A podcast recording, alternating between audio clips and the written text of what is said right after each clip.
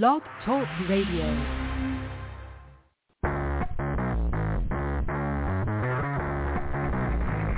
Hello and welcome to Action Radio. This is Greg Penglis coming to you from the historic district of downtown Milton on the banks of the beautiful Blackwater River. And now let's get into Action Radio. You know, this is the point on a Monday where I start looking around going, do I have everything? I haven't done a show since Friday. And I know this sounds really weird, but it does make a difference. You know, when I do radio every day, you know, come like Wednesday, Thursday, I'm like, yeah, I can do this. and just roll right into it. Monday, it's like, do you have my water? you know, the seat adjusted. Yeah, I do. I look around and go, do I have my books and stuff and all my materials? And well, because Mondays I get two days to prepare for. Well, actually, I kind of set up a whole week uh, over the course of the weekend and decide what I want to do. This is World Economic Forum Week, or I'm calling it, World Ending Forum. I just made that about five minutes before the show. So the World Ending Forum uh, is what's happening in Davos, Switzerland and I guess they're hiding. I mean, they don't do it in a nice, you know, place where we can all go protest. Uh, the Swiss aren't really going protesting. Now, I, I love Switzerland, and I've forgotten how it came up, but somebody made uh, some kind of post about the Swiss, and I've forgotten the exact context. But it's like, you know, Swiss are pretty independent. Oh, Swiss being neutral. Uh, the Swiss were not neutral in World War II. The Swiss were very much nationalist, defending of their country, and very proud of their country. Uh, and the fact that uh, because they're also so well armed in Switzerland, that nobody's invaded Switzerland in over 400 years. And that includes the Nazis, you know, Kaiser, Wilhelm, uh, Bismarck, you know, uh, a bunch of folks, you know, the Stalin, you know, anybody else that wanted to conquer uh, Europe. Uh, they, they didn't go to Switzerland because they got two things, you know, mountains and guns. And so because of that, the Swiss are fiercely independent. Why the Swiss tolerate the World Ending Forum, I have no idea. Uh, why don't you start calling it that? That's our, our new word for the day. I have an announcement. And now Action Radio's new word of the day. It's actually three words. So I'm going to start calling it the World Ending Forum. So the World Ending Forum is what they're designed to do. This, this, this, this World Ending Forum is designed to end the world, literally. Uh, it is a collectivist, fascist, government, corporate cabal of insane people, power-hungry, megalomaniac, obsessed, dangerously world terroristic people that get together and reinforce their own psychopathy once a year. That's what's going on at the World Ending Forum. And I've got their program. I've been reading it stuff. I'm looking at the people into this. Uh, the guys all like look like nerds, and uh, I don't know. The, the women look. It's it's weird. look at these people. They look like uh, it's it's like if you took all of your worst principals all right, and your worst, you know, high school librarians, and put them all together, you'd have the World Ending Forum. Those are the people who are doing it. Uh, a couple of names come to mind. Uh, Raymond, is it Raymond Fink? Mr. Fink, the head of Blackstone. He's there. Governor Kemp of Georgia, a big surprise. He's there. Uh, Chris Wray, the head of the FBI KGB. Of course, he's there. you know, so there's a lot of people at the World Ending Forum it's a very, uh, very interesting collection of people. I have some articles and, and different things I'll be going over during the course of the show. Uh, so I have more than enough material for today. In fact, I got the program for today. We're, we're going to talk about this every day. I'm going to spend some portion of the show uh, on what's going on at the World Ending Forum. And I really want you to incorporate that into your, into your lexicon, if it were. If you can just start saying world ending forum every time that you, this comes up, then that, that hopefully that will catch on. And that's, uh, that's what's happening. Okay. So it's ironic that, um, you know, one of the greatest individualists, uh, the champion of civil rights, you know, Martin Luther King, uh, they're celebrating his birthday today. I, know, I guess this is not exactly his birthday, but it, because of the Monday holiday law, uh, today is Martin Luther King Day. Now, isn't it ironic that the world's greatest world-ending forum, the, the greatest, you know, gathering of collectivists, happen to be starting their forum on, I mean, symbolism is everything to these people, right? They're starting their, their forum on the same day that, um, that we celebrate uh, the greatest individualist, you know, and civil rights is all about individual rights. Civil rights is individual rights, practiced individually by individuals. That's what it is. Don't, don't kid yourself. That's what it's always been. That's what it always will be. Rights are always individual. So whether civil rights, constitutional rights, Bill of Rights, anything to do with rights, it's always individual unless it's a variation, unless it's its opposite. You know, human rights, uh, collectivist rights, you know, uh, all that other kind of stuff. UN Declaration of Human Rights is not, it's not human rights. It's an oppression document. It's an oppression document designed to take away your rights. It's designed to, to transfer power to the world government to tell you what your rights are, how you can exercise them, and how you have to exercise them based on what everybody else, they say everybody else, you know, has, can do. All right. So in other words, a human right is dignity. Okay. Well, that implies income. okay. Because how can you lead a dignified life if you don't have enough income? And where does that income come from if you don't have it? Well, everybody that does have it. Okay, so that's that's a communist Marxist transfer from those, uh, you know, according to their means. In other words, what they've worked for, uh, to those according to their needs. You know, in other words, people want without working for it. Uh, that's so that's that's the Declaration of Human Rights. And I think a lot of the, the World Ending Forum starts from this Declaration of, of Human Rights, the UN Declaration that started when the United Nations, which is anything but, uh, started at the end of World War II. I think Bretton Woods, you know, and I know they started in San Francisco. I used to talk about them on my on my tour when I was a tour guide there. So that's what's going on. So we celebrate without celebrating, you know, one of the world's great individuals who believed in individual rights, Martin Luther King, at the same time uh, as the World Ending Forum gets together to take away our rights, control our food, control our lives, limit the population, um, think that they're the best and the brightest when they're actually the worst, to commit uh, world suicide. And I think it's time that the World Ending Forum was labored, labeled a world terrorist organization. And that's something I want to get to the Trump campaign. So Trump campaign, if you're listening, you know, any of you folks, except for Jared Kushner, because he's there, you know, he's at the World Economic Forum too. He's, he's on the guest list, uh, as are some other interesting folks. So Jared Kushner is not going to be listening to our show today. He'll be attending uh, how, how to End the World at the World Ending Forum in, in Davos day one, and probably through the whole thing. But um, if anybody can get word to anybody, I mean, uh, Republican Party, you guys listening too? This is a great opportunity for you guys. All right. So I mean, I, I, I throw out these freebies for you. You don't take me up on it, but quite simply if you start calling it the World Ending Forum uh, and start calling it the Declaration of No Rights, you know, that's what they talk about.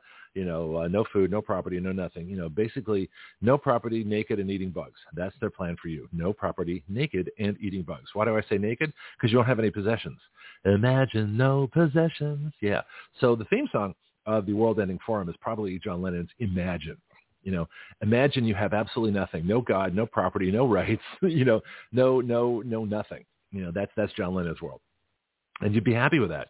I don't think so.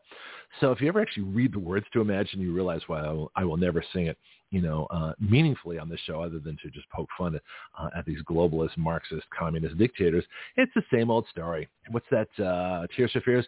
Everybody wants to rule the world. Yeah, these guys do. They do. They really think. And here, the worst part about it is they believe their own propaganda.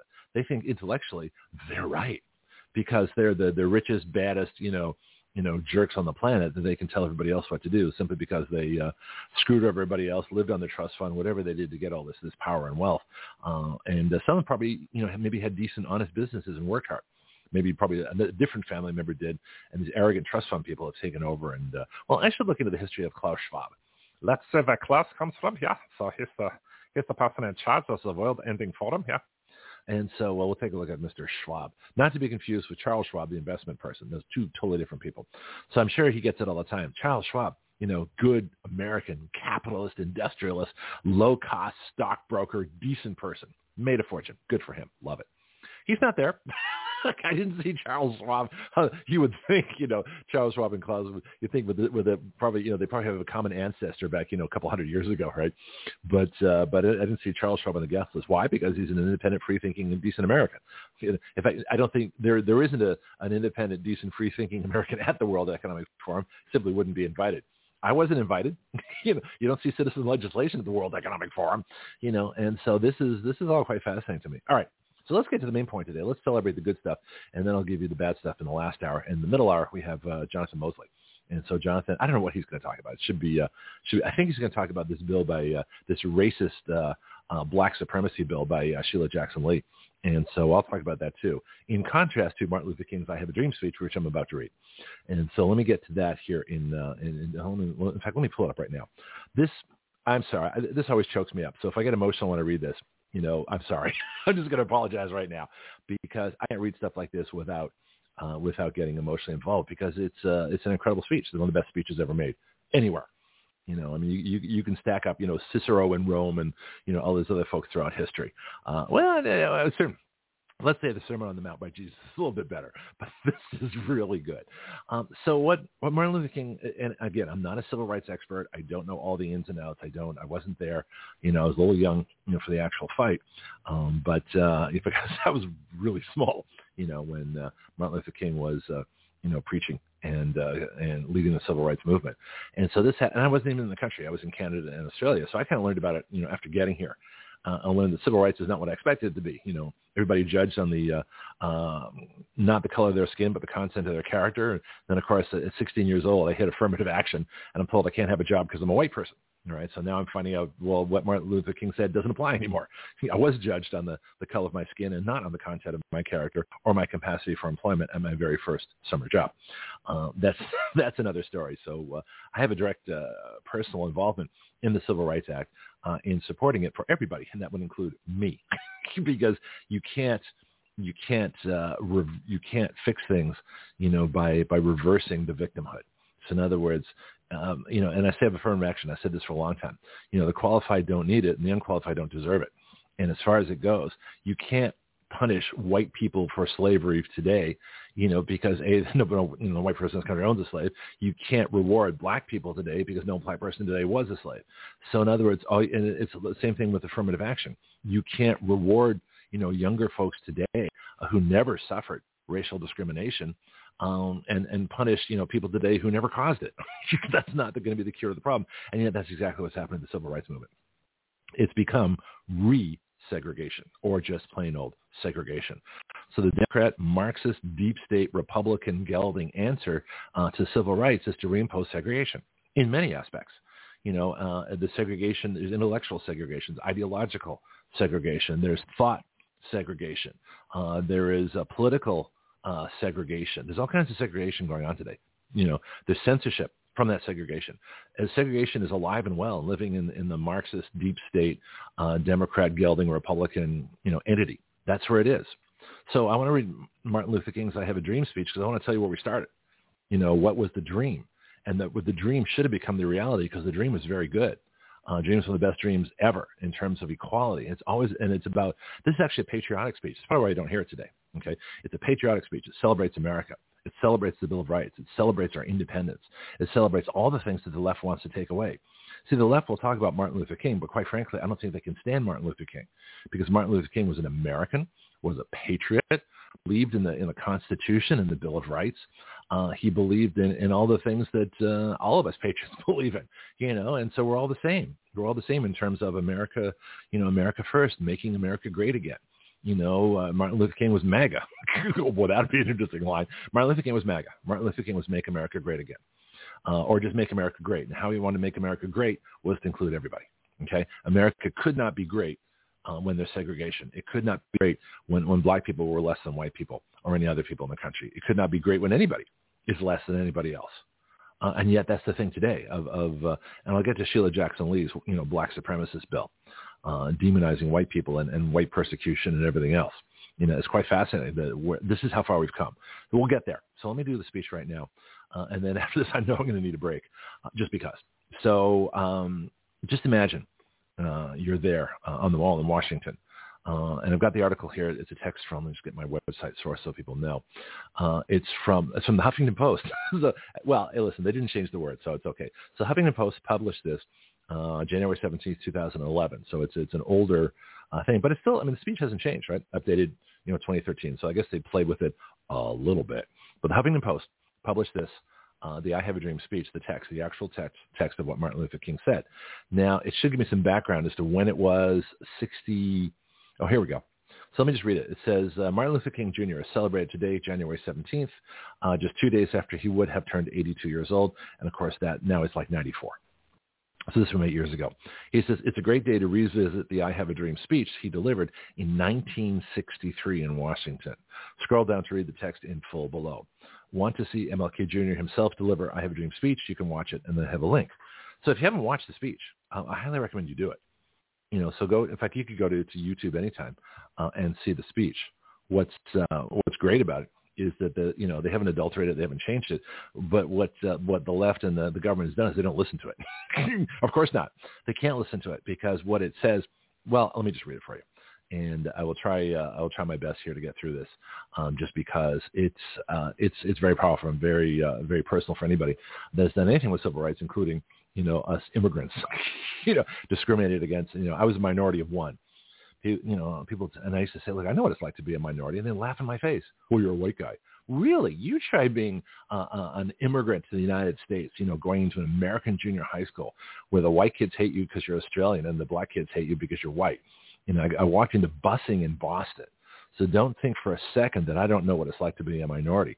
At least the, you know, when we talk about the, the black kids being the minority, at least there were other black kids. there was nobody, nobody that was, quote, like me. And so I know exactly what it's like to be a minority. In that spirit, I'll read this to you. He says, here's the full text of the I Have a Dream speech. Martin Luther King says, I am happy to join with you today in what will go down in history as the greatest demonstration for freedom in the history of our nation. Five score years ago, a great American in whose symbolic shadow we stand today signed the Emancipation Proclamation. This momentous decree came as a great beacon of light of hope to millions of Negro slaves who had been seared in the flames of withering injustice. It came as a joyous daybreak to end the long night of their captivity. But 100 years later, the Negro is still not free.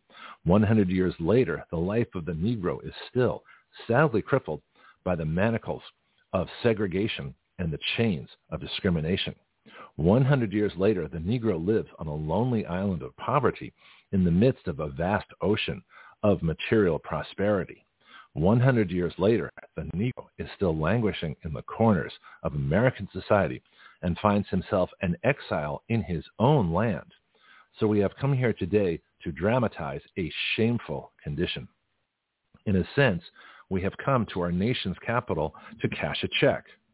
When the architects of our republic wrote the magnificent words of the Constitution and the Declaration of Independence, they were signing a promissory note to which every American was to fall heir. This note was a promise that all men, yes, black men as well as white men, would be guaranteed the unalienable rights of life, liberty, and the pursuit of happiness. It is obvious today that America has defaulted on this promissory note insofar as her citizens of color are concerned. Instead of honoring this sacred obligation, America has given the Negro people a bad check, a check which has come back marked insufficient funds, that the Bank of Justice is bankrupt. We refuse to believe that there are insufficient funds in the great vaults of opportunity of this nation. So we have come to cash this check, a check that will give us, upon demand, the riches of freedom and the security of justice. We have also come to this hallowed spot to remind America of the fierce urgency of now. This is no time to engage in the luxury of cooling off or to take the tranquilizing drug of gradualism. Now is the time to make real the promises of democracy. Now is the time to rise from the dark and desolate valley of segregation to the sunlit path of racial justice. Now is the time to lift our nation from the quick sands of racial injustice to the solid rock of brotherhood. Now is the time to make justice a reality for all of God's children. I'm just going to scroll down a little bit here. I'm having a little mouse problems today, so please excuse the interruption. It would be fatal for the nation to overlook the urgency of the moment. This sweltering summer of the Negro's legitimate discontent will not pass until there is an invigorating autumn of freedom and equality. 1963 is not an end, but a beginning. Those who hope that the Negro needed to blow off steam and will now be content will have a rude awakening if the nation returns to business as usual. There will be neither rest nor tranquility in America until the Negro is granted his citizenship rights. The whirlwinds of revolt will continue to shake the foundations of our nation until the bright day of justice emerges. But there is something that I must say to my people who stand on this warm threshold which leads into the palace of justice. In the process of gaining our rightful place, we must not be guilty of wrongful deeds. Let us not seek to satisfy our thirst for freedom by drinking from the cup of bitterness and hatred. We must forever conduct our struggle on the high plane of dignity and discipline. We must not allow our creative protest to degenerate into physical violence. Again and again, we must rise to the majestic heights of meeting physical force with soul force. The marvelous new militancy which has engulfed the Negro community must not lead us to a distrust of all white people. For many of our white brothers, as evidenced by their presence here today, have come to realize that their destiny tied up with our destiny. They have come to realize that their freedom is inextricably bound to our freedom. We cannot walk alone. As we walk, we must make the pledge that we shall always march ahead. We cannot turn back. There are those who are asking the devotees of civil rights, when will you be satisfied? We can never be satisfied as long as the Negro is the victim of the unspeakable horrors of police brutality. We can never be satisfied as long as our bodies, heavy with the fatigue of travel, cannot gain lodging in the motels of the highways and the hotels of the cities. We cannot be satisfied as long as the Negro's basic mobility is from a smaller ghetto to a larger one. We can never be satisfied as long as our children are stripped of their selfhood and robbed of their dignity by signs stating for whites only. We cannot be satisfied as long as the Negro in Mississippi cannot vote and a Negro in New York believes he has nothing for which to vote. No, no, we are not satisfied, and we will not be satisfied until justice rolls down like waters and righteousness like a mighty stream. I am not unmindful that some of you have come here out of great trials and tribulations. Some of you have come fresh from the narrow jail cells. Some of you have come from areas where your quest for freedom left you battered by the storms of persecution and staggered by the winds of police brutality. You have been the veterans of creative suffering. Continue to work with the faith that unearned suffering is redemptive. Go back to Mississippi. Go back to Alabama. Go back to South Carolina. Go back to Georgia. Go back to Louisiana. Go back to the slums and the ghettos of our northern cities, knowing that somehow this situation can and will be changed. Let us not wallow in the valley of despair. I say to you today, my friends, so even though we face the difficulties of today and tomorrow, I still have a dream. It is a dream deeply rooted in the American dream. I have a dream that one day this nation will rise up and live out the true meaning of its creed, we hold these truths to be self-evident that all men are created equal. I have a dream that one day on the red hills of Georgia, the sons of former slaves and the sons of former slave owners will be able to sit down together at the table of brotherhood.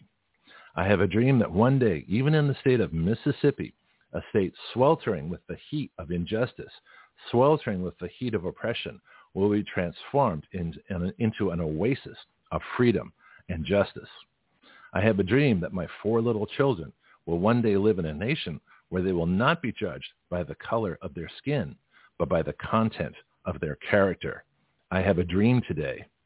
I have a dream that one day down in Alabama, with its vicious racists, with its governor having his lips dripping with the words of interposition and nullification, one day, right here, right there in Alabama, little black boys and black girls will be able to join hands with little white boys and white girls as sisters and brothers.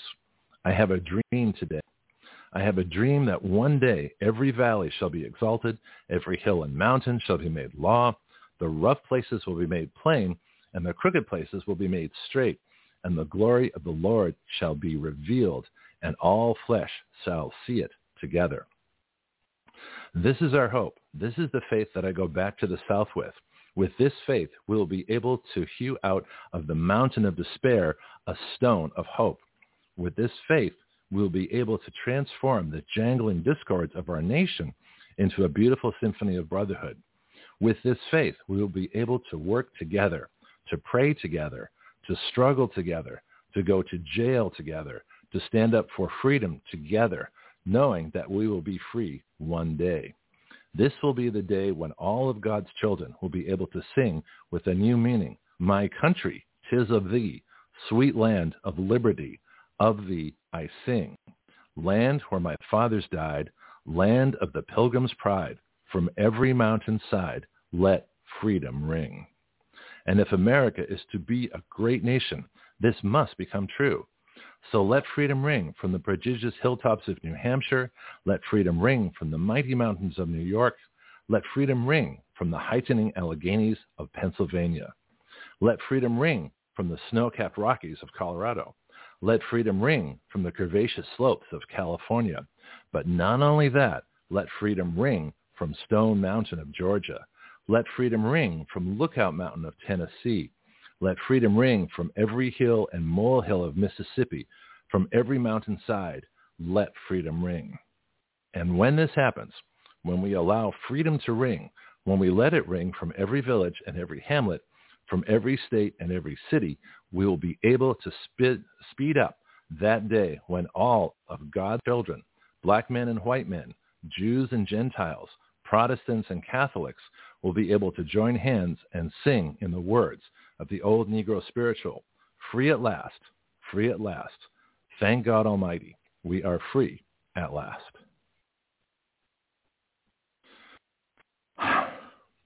yeah. So think about it. Read it. Read it out loud. If you've never read a speech out loud, uh, there's something that happens internally when you read a speech. And so, you know, I hear Martin Luther King's voice in my head, you know, and uh, you live it. And if we can live those words, if, you know, what we do here at Action Radio, no, it's not the same thing. But it's still about freedom. It's still about individuality. And I still want this country to live up to the same promise. You know, we have to live up to the Bill of Rights. We have to live up to the Constitution. We have to live up to the Declaration of Independence. It's our turn. You know, we have to have that same dedication that Martin Luther King had to throw off the oppressive forces, the Marxists, the communists, the fascists, those that would take our freedom away. We have exactly the same struggle. We need to, to change the struggle.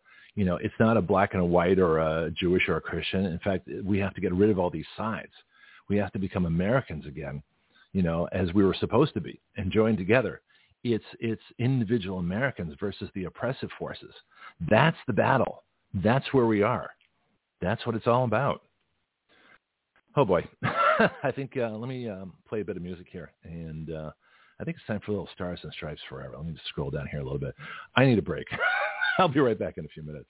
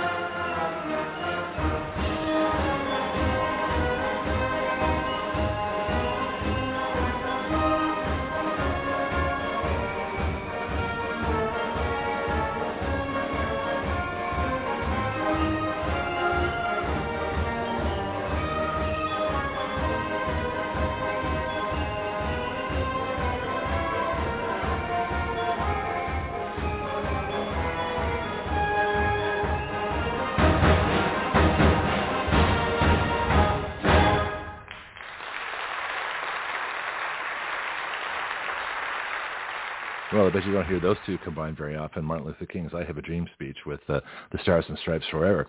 But what strikes me every time I read the speech, uh, and I probably don't do it enough, um, but I certainly do it every Martin Luther King Day, uh, is how American the speech is. How much it talks about our founding and our, our, our constitutional, civil, and individual rights, and how this is the promise that was made you know, back with our founding, with the, the, with the Bill of Rights, with the Declaration of Independence, with the Emancipation Proclamation, with the other documents that we hold sacred. And so it, it, makes perfect sense that, you know, Martin Luther King Day is celebrating, you know, America, celebrating Americanism, American exceptionalism. This is the place where everybody can and certainly should be free. And that's what it's all about. So actually, the more I think about it, it makes perfect sense to play the Stars and Stripes right after reading I Have a Dream, besides the fact that, as I thought, as I knew it happened, I get kind of emotional uh, just because. All right, so I got a new sponsor. It's, it's, my, it's my local mechanic, actually. Really cool dude. And so we've got uh, these folks here. So let me play uh, a commercial for some decent folks here, and I got a couple more other commercials, and then I'll be uh, I'll be right back. Well, that sounds good. Even better. Okay, how about your car? If you want the best service for your vehicle, please talk to James at Florida Stores Automotive, conveniently located at 6715 Caroline Street in the historic district of Milton, Florida, right between the Milton Bakery and the Blackwater Trail. Whether you need an oil change or an entire engine replaced, this is the place. The phone number is 850-623-6651. That's 850-623-6651. Call, ask questions, and get the information you need. Florida Stores Automotive is a full-service automotive shop for both domestic and imports, modern and classic. It is a family-owned business here in our Milton community. Open weekdays from 7.30 to 5 p.m., Florida Stars Automotive is a convenient place to keep your car maintained and on the road. Ask them about Firestone tires and the rotation and maintenance plan. Florida Stars Automotive. I go there. You should too. So hopefully we'll uh, encourage more and more businesses to support Action Radio, both locally, uh, statewide, regionally, nationally, and of course then internationally as we are an international movement for freedom uh, through citizen legislation. Be right back. Greg Penglis here for my book, The Complete Guide to Flight Instruction. Everyone at some point in their life wants to learn how to fly. Few try. Even fewer go on to get a license. I believe a major reason for that is how we teach people how to fly. My book is designed to help you navigate the flight training system, but it's so much more than that. It really describes an entirely new way to teach flying. So if you've never tried a lesson or got discouraged in your training and quit for any reason, this book can help you. Don't be a rope pilot who just follows procedures. Be a thinking pilot who makes great decisions, who understands all the reasons why we do what we do. You can incorporate these principles into your own flight training at any time. The complete guide to flight instruction is featured on the Action Radio with Greg Penglis Facebook page and is available from Amazon.com.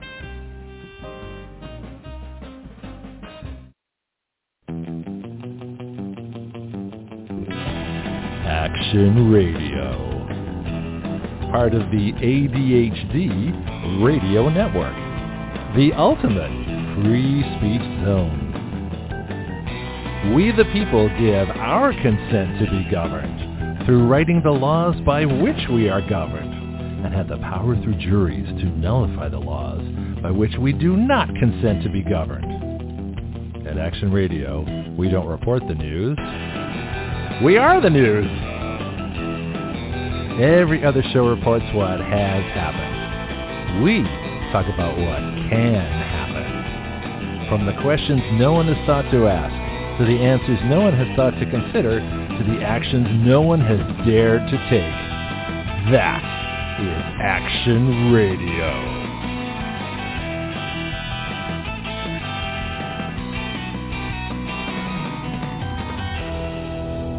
Yeah, I like to think we prove that every day that uh, there's nothing we're afraid to take on, including labeling the, the World Economic Forum as the World Ending Forum and declaring them an international world terrorist organization uh, dedicated to destroying everything that everybody holds sacred, you know, individual rights, individual property, uh, the ability to raise our families as we choose to, uh, uh, to go, to travel freely, uh, to live freely, to have our choices of energy, you know, Uh, it, it's really ironic um, now that I think about it. In uh, the Bill of Rights, uh, the Australian Bill of Individual Rights, I worked on with uh, with Jen Clark uh, of Australia. One of the rights is is to have uh, is the free choice of energy. so, and it, it never is more appropriate than these idiots who are trying to take away uh, gas stoves uh, and gasoline cars because they want you in mono energy. They want you in government energy. You know, it's it's the old communist thing: control the means of production. Well, in this case, control the means of energy. So no pipelines, no no free oil, no buying as much gasoline as you want, no driving a 1967 Corvette like Brandon. Uh, that, in fact, I'm I posted, I said, this is not green energy because he's driving a green Corvette, right? Uh, so a lot of other people are starting to pick up on that, which is kind of funny. No, we all came to it together. I didn't, I didn't inspire everybody. I'm not going to take credit for that. Um, but I have a great web person that, that helps me make these little memes. Anyway, point being that um, that's where we are and this is what's happening. And it's it's it's really uh, uh, it's up to us to keep our independence going. So keep the spirit of Martin Luther King. You know, not just civil rights, but constitutional rights, uh, individual rights. Let's get that promissory note you know that was uh, that was written in our founding and and let's make sure it uh, it comes back. We have to get rid of the uh, the, the the marxist the, the the deep state. You know we have to remove these people from office you know vote them out elect them out impeach them out do anything you can but they fire them. They've got to go. We've got to get these people out of government or we're never going to have our freedom and so that's this is why there's something that uh, Donald Trump talked about um, in, in, the later stages uh, of his first term. Of course, we're we're sort of in the middle stages of the second term. But anyway, uh, it was Schedule F. And Schedule F reclassifies most of the federal government employees uh, into a place where they can be fired, where they can have performance reviews, where they can be judged for actually doing something and so that was one of the most critical things he did. You didn't hear about it, um, but uh, and I think that's a major reason of, of the impeachment and the removal is that all the government employ, the employees, the deep state, were afraid that they were going to be reclassified into a place where they'd be like the rest of us, to get fired for for either not doing their job or doing something they're not supposed to do. So getting back to uh, civil rights and, and what happened, uh, I and you know somebody has a really good. Well, it's just funny. You just popped on the line. I was just going to say, if someone has a good take on the history uh, of the civil rights movement. You know, what happened after Martin Luther King was assassinated? Uh, what happened, you know, the rise of Jesse Jackson and Al Sharpton and, and even Louis Farrakhan. And like I say, I'm not as well versed on this part of history as I should be. Um, but uh, it's, uh, it's going to be really interesting. Well, Bianchi, what, you know, help me out here. What happens? How do we get from, from Martin Luther King, you know, uh, his speech, his I Have a Dream speech in 1963 to Sheila Jackson Lee, you know, and this is something Jonathan's going to talk about uh, in the next hour, her bill that uh, this this this uh, black supremacist, you know, white you know, supremacist bill. It's it's absolute racist bunch of trash that she introduced into Congress. Fortunately, it won't go anywhere um, because the Democrats don't control the House. But how do we get here? Bianchi, good morning. Well, good morning. No, after the after the civil rights era came to an end, then sprung up the Black Power era. Okay. you had two you had two prominent factions, but many factions mm-hmm. that uh, didn't get their recognition because of the actions of the news media. News media is the most systemic racist group that the country has. So it went to the Black Power movement, went to the Black Panthers, Stokely mm-hmm. Carmichael, Right. And some others, those in civil rights like Whitney Young, uh, they detested black power, but uh, you know they couldn't do anything to it because their spokesperson was gone, and then the spokesperson of the younger group came forth, and uh, you know they began to have their day in the sun. Yeah, everybody wants their fame, you know, and it's too bad that if, if fame is your goal, then you're going to lose your mission. You know, and I always, I always look to myself whenever I'm doing action radio and talking about some of the things that we're trying to accomplish here. I always have to look: is this for me? is this for my ego? You know, or is this because it's the right thing to do? I'm always asking myself that question because I think it's the only way I'm going to keep my perspective, especially when the show gets huge. You know, I, I have to be very careful that I don't lose track of, of who I am and where I'm going and, and what, what this is all about because it's about freedom. It's about liberty. It's about everybody else. It's not about me. And I have to, to constantly, you know, reinforce that. It's not a problem now, but, you know, let's see what happens when I have, you know, 10 million listeners. Might be a different story. Um, but these groups, the black, you know, so, so help me out with my history here because I'm not as, uh, not as good on the timeline. So Malcolm X rose to power during civil rights before Martin Luther King Jr. was assassinated or after? I'm not really sure how that works. Do you remember? Well, they was running in, they was sort of running parallel. like I said, okay. you have two different ideological groups. Right mm-hmm. now, you got over, you got about 170 different black separatist groups, right. and you probably only hear maybe about one. So that uh, proved the notion that all blacks are not the same. The conditions that they was uh, talking about mm-hmm. in um, going on in the South was not going on in the North. Uh, some of the things they said about Lincoln just was not true. Mm-hmm. But uh, every, you know, you not I don't come to tear down. People uh, has gravitated to uh, Mr. Uh, Martin Luther King, which was an elegant person. Uh, he had his day in the sun. No one knows yeah. who the next John the Baptist is going to be. Yeah. Well, he preached nonviolence. I mean, he was a big student of of uh, Mahatma Gandhi in India. You know, nonviolence works, and and brought about huge amounts of change. And then it seemed like uh, other groups, uh, especially uh, Black Panthers and uh, uh, maybe Malcolm X, believed that violence does work. And I think that was probably the downfall, because you know. you attract a lot of attention with violence, but I don't think you really accomplish anything.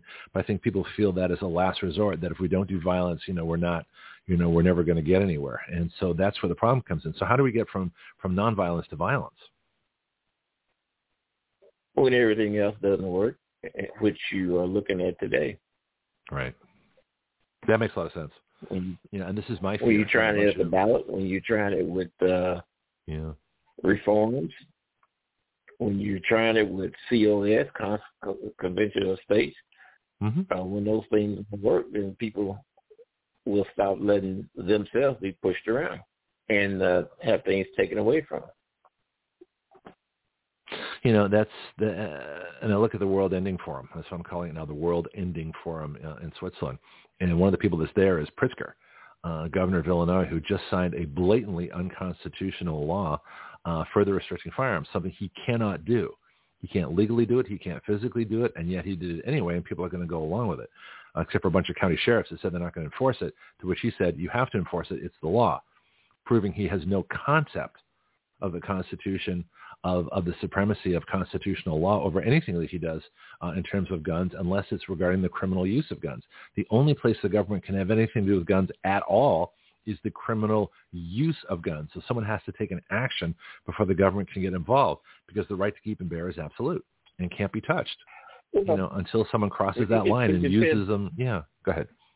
But he's there. He's yeah, there the, the sheriffs are doing it right. They nullifying the law. Mm-hmm. Now, when King and the civil rights movement nullified the law, they was appraised for nullifying the law. Right? Mm-hmm. Think about yep. it. Yep. Yep. When it was a law says you can't eat at this lunch counter, they said we're going to go ahead and do it anyway. So they nullified the law. So when the sheriff nullified a law, which is protecting the, you know, standing up for the Constitution, and mm-hmm. we know that it's the conservatives more so that would do that than those on the other side, then all of a sudden they're wrong.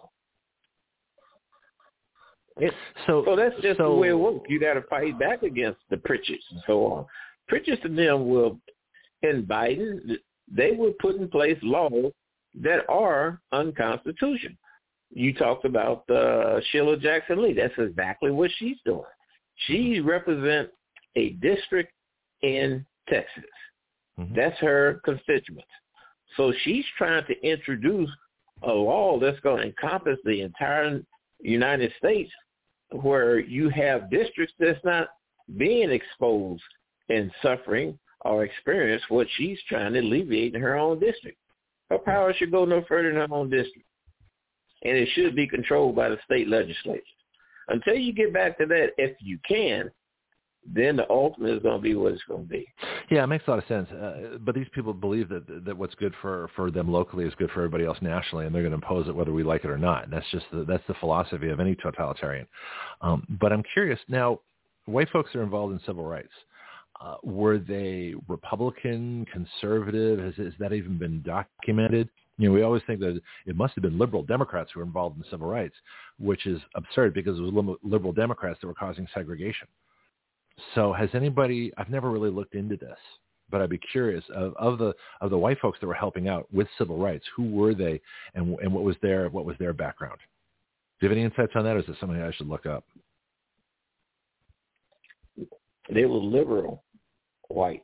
Malcolm X talks about them. Okay. So your your your march would be going in one direction, they would lead you to another. Hmm. But, but, but then you think about the battle for civil rights in Congress. It was the Republicans who supported it and the Democrats who filibustered it.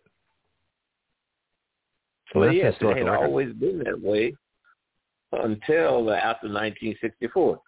Uh, before 1964 and through that act, it was always the conservative, or you want to call him Republican.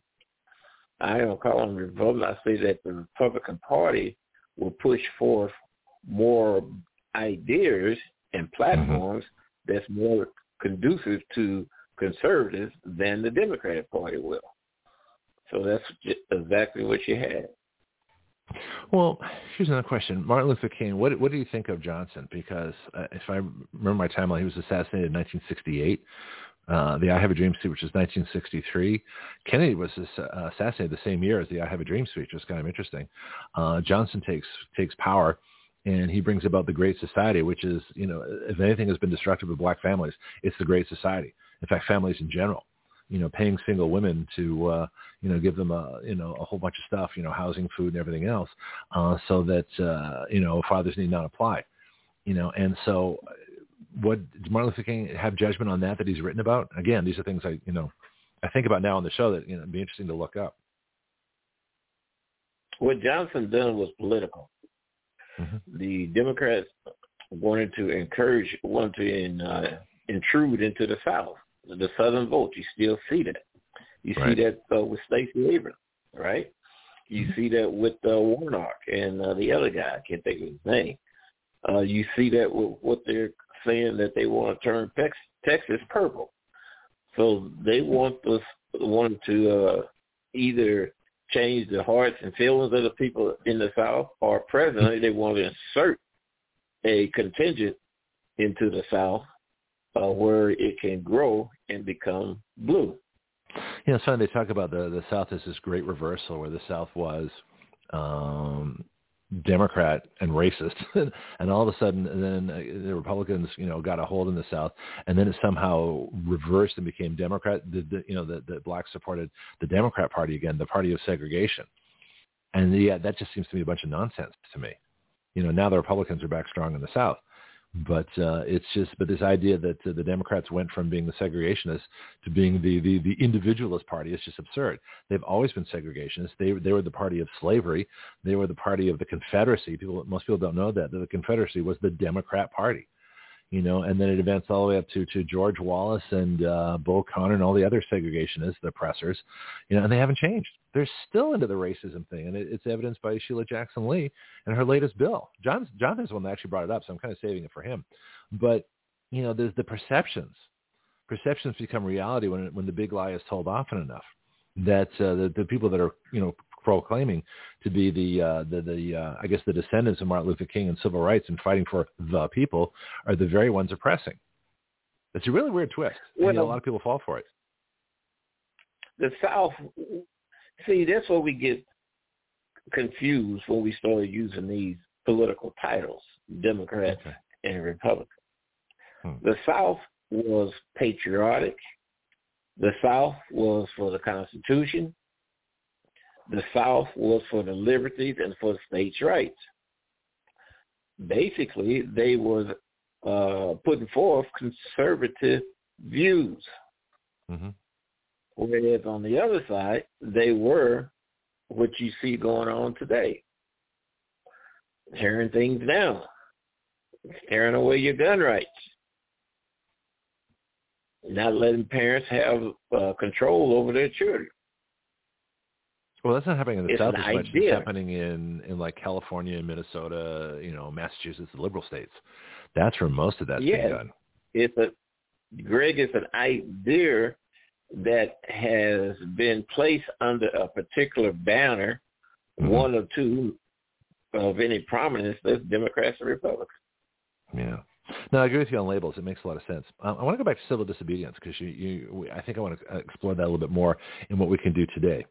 So back in California, uh, back when uh, we had actually had uh, sort of a, a conditional open carry, and I was part of the open carry movement, and we used to go to Starbucks, and you know, I went to this pizza restaurant in, in Walnut Creek and various other places, and of course we talked to the owners ahead of time, and anywhere from 20 to 40 of us would show up openly carrying our firearms, uh, which had to be unloaded, and you could have your your ammunition on the other side of your hip, you know, and, and so you have the gun on one side and the ammo on the other. It was kind of interesting actually.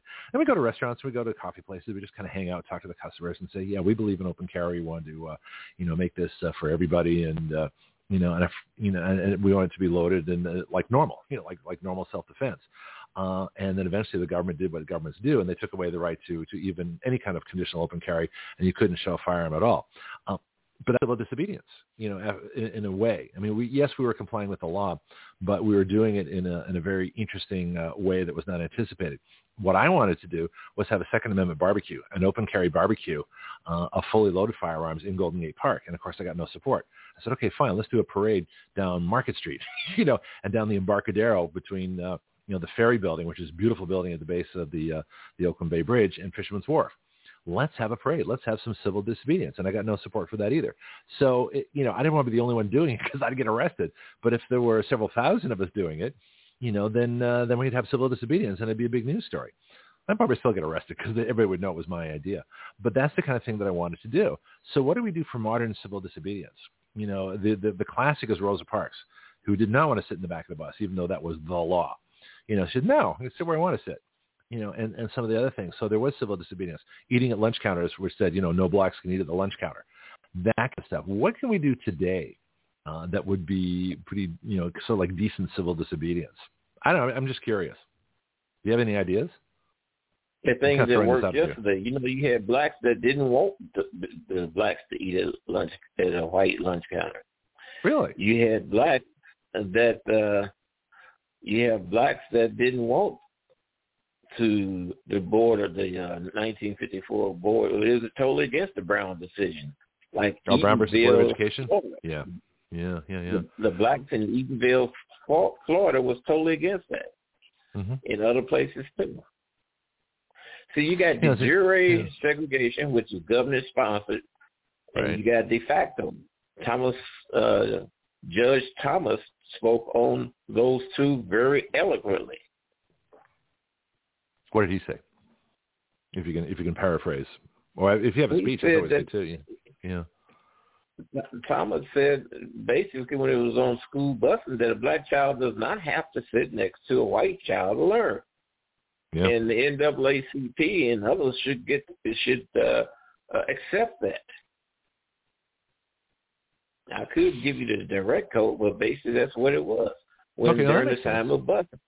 And his uh, decision in Jenkins versus Missouri, he uh, eloquent. Matter of fact, he even quoted Malcolm X. So that's why you have have Jonathan, though. groups like yeah. Hakeem Jeffries. See, you got the Hakeem Jeffries group. They hate Dr. Right. King. I'm not King. They hate uh, Clarence Thomas, even today. Then you got the another group there that wants Clarence Thomas to rule based on feelings better than uh, the Association of the Constitution. They exist today. Hmm. So, what does Hakeem Jeffries have against Martin Luther King so much? Because you know everything I read in, in Martin Luther No, King's you mean speech. Clarence Thomas, not King. I mean Clarence Thomas. I'm sorry. Yeah. What what do- what do they so what do they object to with him so much? Just because he You know, like his is I think that his ruling should be like the Roe decision, which Clarence Thomas gave uh, the right decision. and they don't like that. They want Yeah. to be able to control people with laws that are unconstitutional, just like Pritchett's ban, the Illinois ban on assault weapon. They want to be able to control people and deny people with unconstitutional laws. And they You know, want like- judges to say that they're right in doing so. Yeah. You know, everything that Martin Luther King spoke about uh, in, in the speech is exactly what, what's happening today.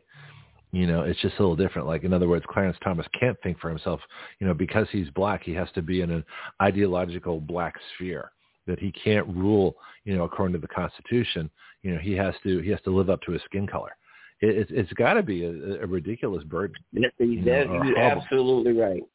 You are absolutely right. See, Martin Luther King was a champion to get laws to strike down discriminatory practices that was allowed to exist. Basically, uh, they were violating the civil rights of blacks in those areas. So he championed for the Civil Rights Act, which was a law Mhm. to tear down those obstacles that was discriminating and preventing blacks from enjoying the privileges of being an American citizen in certain areas of the country. Yeah, I've looked at the FBI statutes. I think I've got them here too. Let me just pull up some uh, this whole window full of. I'm learning how to use Windows better, so I don't, you know, block my signal. You so we don't distort as much. I, I'm, I'm sort of figuring out how to do this. So I've got uh, what the FBI basically enforces in terms of the Civil Rights Act is 18 U.S. Code Chapter 13. And it's got conspiracy. My favorite one, Section 241, conspiracy against rights, deprivation of rights under color of law, Section 242, exclusion of jurors on account of race, 243, discrimination against person wearing uniform of armed forces, 244, federally protected activities. I got to read that one. I've got to check these out because I, I didn't remember all these. But the one that that uh, Sheila Jackson Lee focuses on in her bill is 249 hate crime acts, and so they sort of lose uh, their perspective. The original one, 241 says that any any two or more people who conspire to oppress the exercise or enjoyment of a constitutional right are in violation of federal law, and there are, and there's jail and fines for that. Now that one is, and there's no exemption for government, so that's a good one. Now that's your law. Say that again. That's your law, right? What? And that's the one I want enforced. But you just read. Yeah. Well, this is civil rights law. This is 18 U.S. Code. Uh, that was Section 241. Oh, I, I know it by memory because I've quoted it enough times. You know what? Well- See, you know what Phil, uh, Sheila Jackson Lee is trying to do Uh-huh. is to change people's feelings. You can't Yeah. change people's feelings. See, there's no see to hate someone is not illegal unless Yeah. you do what? You violate their civil rights. Mhm. So Sheila Yeah. Jackson Lee wants you to come up to her and hug her. I would say. yeah, but she's a racist. And tell, huh? She's a racist. She hates white people. It's pretty obvious by this bill. Hopefully, this bill will not go anywhere. But uh, well, let's see what Jonathan says. He's gonna be on in a couple of minutes. Well, the, Uh, so the, the, bill wouldn't be constitutional anyway.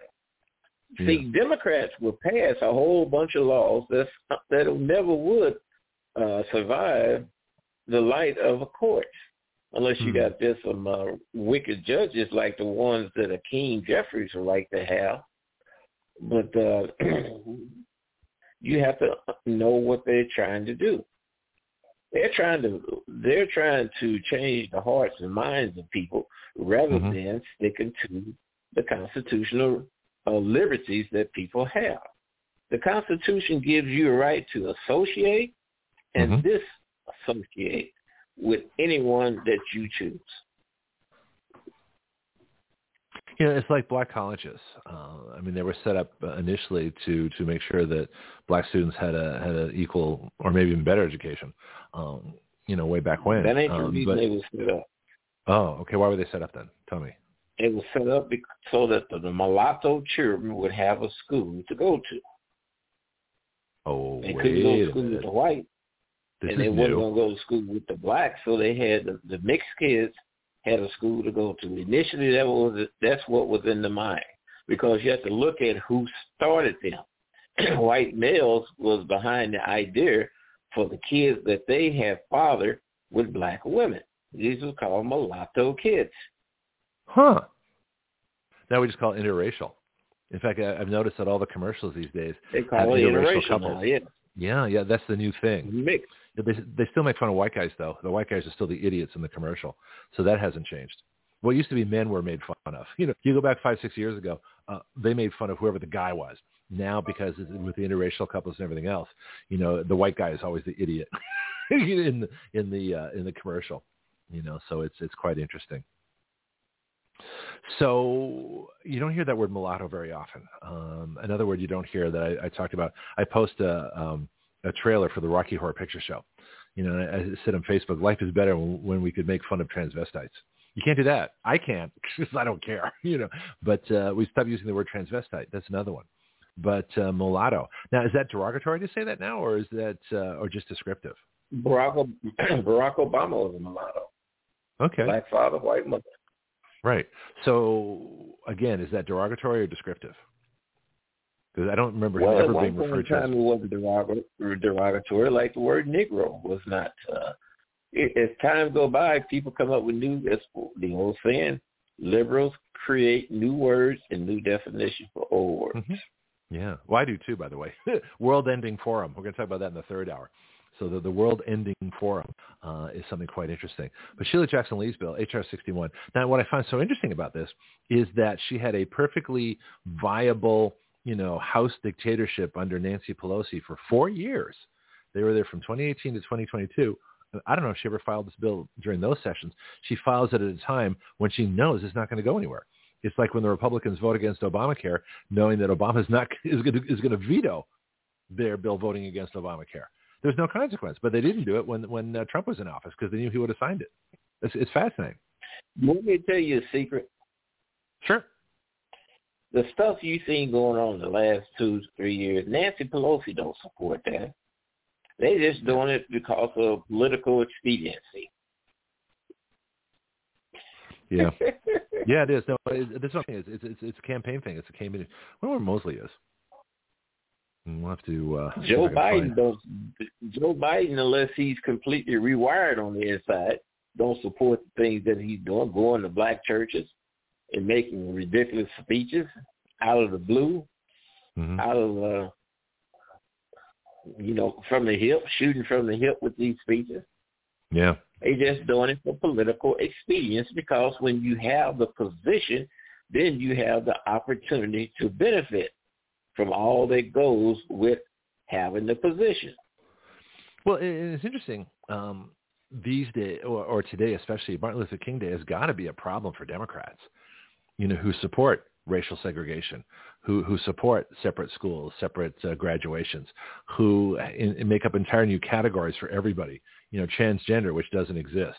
You know, it just exists in the minds of, of, of people, and go about you know mutilating their bodies with surgery and, and chemically uh, changing themselves. But th- they're not trans anything; they're just hurting themselves. You know, and they said these whole Blacks new categories. support that too. What's that? You Oh, know, in Georgia, you have all black and all white proms, which was legal. You know why? Because it was Why? privately held. Well, you know, I think the same thing about a a, you know a black college. If a black college wants to be a black college and it's a private college, um, freely associating, I don't care. You know, well, is you that- got is that- those that have the separate mindset, Mhm. a separate ideology. That's what they want also. They want to have the separate schools. Me personally, I don't care what you, it don't bother me whatsoever. Uh, my You have male colleges, didn't go female colleges. black college. Yeah. Pardon I mean, me? well, well, they call it historical black college. Jonathon's online. I make his line live too. I've sort of been waiting for uh, Jonathon to, to talk about this bill and everything else. Um, but uh, the idea uh, that uh, you know why couldn't a college be like we had all male colleges? I mean, Harvard was all male for for several hundred years. You know, but they were denying women an education that was different. You know, but then you had Wellesley, which I Well, you think got is, was all all male, female. you got all male black schools too, Piney Grove in Mississippi, and Mhm. you have a couple other ones. You used to have about six or seven, eight of them. hmm Interesting. Yeah, I don't, I don't problem. If you're a private, we'll see. Well, let's get let's get the official word from Jonathon. So, so Jonathon's our legal reporter and, and expert, and just you know always glad to have on the show. So, Jonathon, how does that work legally, federally, intellectually, ideologically? That if a school wants to be uh, either all all boys, all girls, like a high school, or all black or all black male, you know, it, it, you know, how, how, what, what's your stand? That, and is there a legal stand that if they accept public funds, that somehow changes things? If they if they get taxpayer money, where where's that public-private thing, and, and how can schools limit their student body to a body that they want to limit it to? Jonathon. I'm just tuning tuning in. So what what's the question? How does what work? okay. All right. So, well, just to get just get you all caught up here. So, I read Martin Luther King's "I Have a Dream" speech in the in the first half hour, uh, and then played some stuff. played Stars and Stripes Forever, which I thought was interesting. Um, and then Bianchi and I have been talking about civil rights and Martin Luther King and where we are today with with the, the new segregation and everything else. And Bianchi brought up the topic of all black colleges, and and they was talking about now are those high schools? Piney, I'm not sure. Piney Ridge, you're talking about is that black male high school or is it college or what is it? Jackie. I think he's muted himself again. No, they were. See, you see. Actually, you have whites that go to these schools. Whites go to uh, Morehouse. Well, I know they go to Brown. I don't know the population of Morehouse, uh-huh. but they just titled that entitled only, but in practicality, no, because they take federal funds. If you take That's, federal funds, then you have to comply with anti-discrimination uh, law that is set forth in, in with the in federal in federal law. So now, if you're a private school, okay, mm-hmm. then you can do whatever the heck you want. I think Brigham Young, don't you have to be Mormon or at least accept the Mormon principles in order to go there? I'm pretty sure. I think, and that's a private school. Right, I don't because know. that's a voluntary choice. So Jonathon, mm-hmm. so that's mm-hmm. our question. So so a school wants to be all black or all black male or all Jewish or whatever the school wants to be. Is the the defining point these days that they they can't accept any government funds, and of course governments want to make sure they do get funds. But is that how it works? You've been in the Department of Education. You know what what what's the, the legal stand there? So say a school wants to be you know, Buddhist. you know, can they set up an all Buddhist school and they say you can come here, but you know, you got to be a vegetarian, you know, or vegan, and you got to uh, wear an orange robe, and you got to you know practice what we practice if you want to go to our school. Can schools do that still? Or, you know, or do they have to be free of government funds? Well, you know, things have been evolving, of course, mm-hmm. and they're even though they're not government schools, the um, you know the the title title nine and you know there is fed, federal legislation uh, mm-hmm. against discrimination so it's become you know the, the fact that they're private or don't take them less significant okay compared to to just to the fact that there are laws you know it's like for example the whole con- one of the one of the controversies about um, baking baking a cake mm-hmm. is even though that's a private thing, is that there is the the idea that there are laws against discrimination, even when the discrimination is not by the government.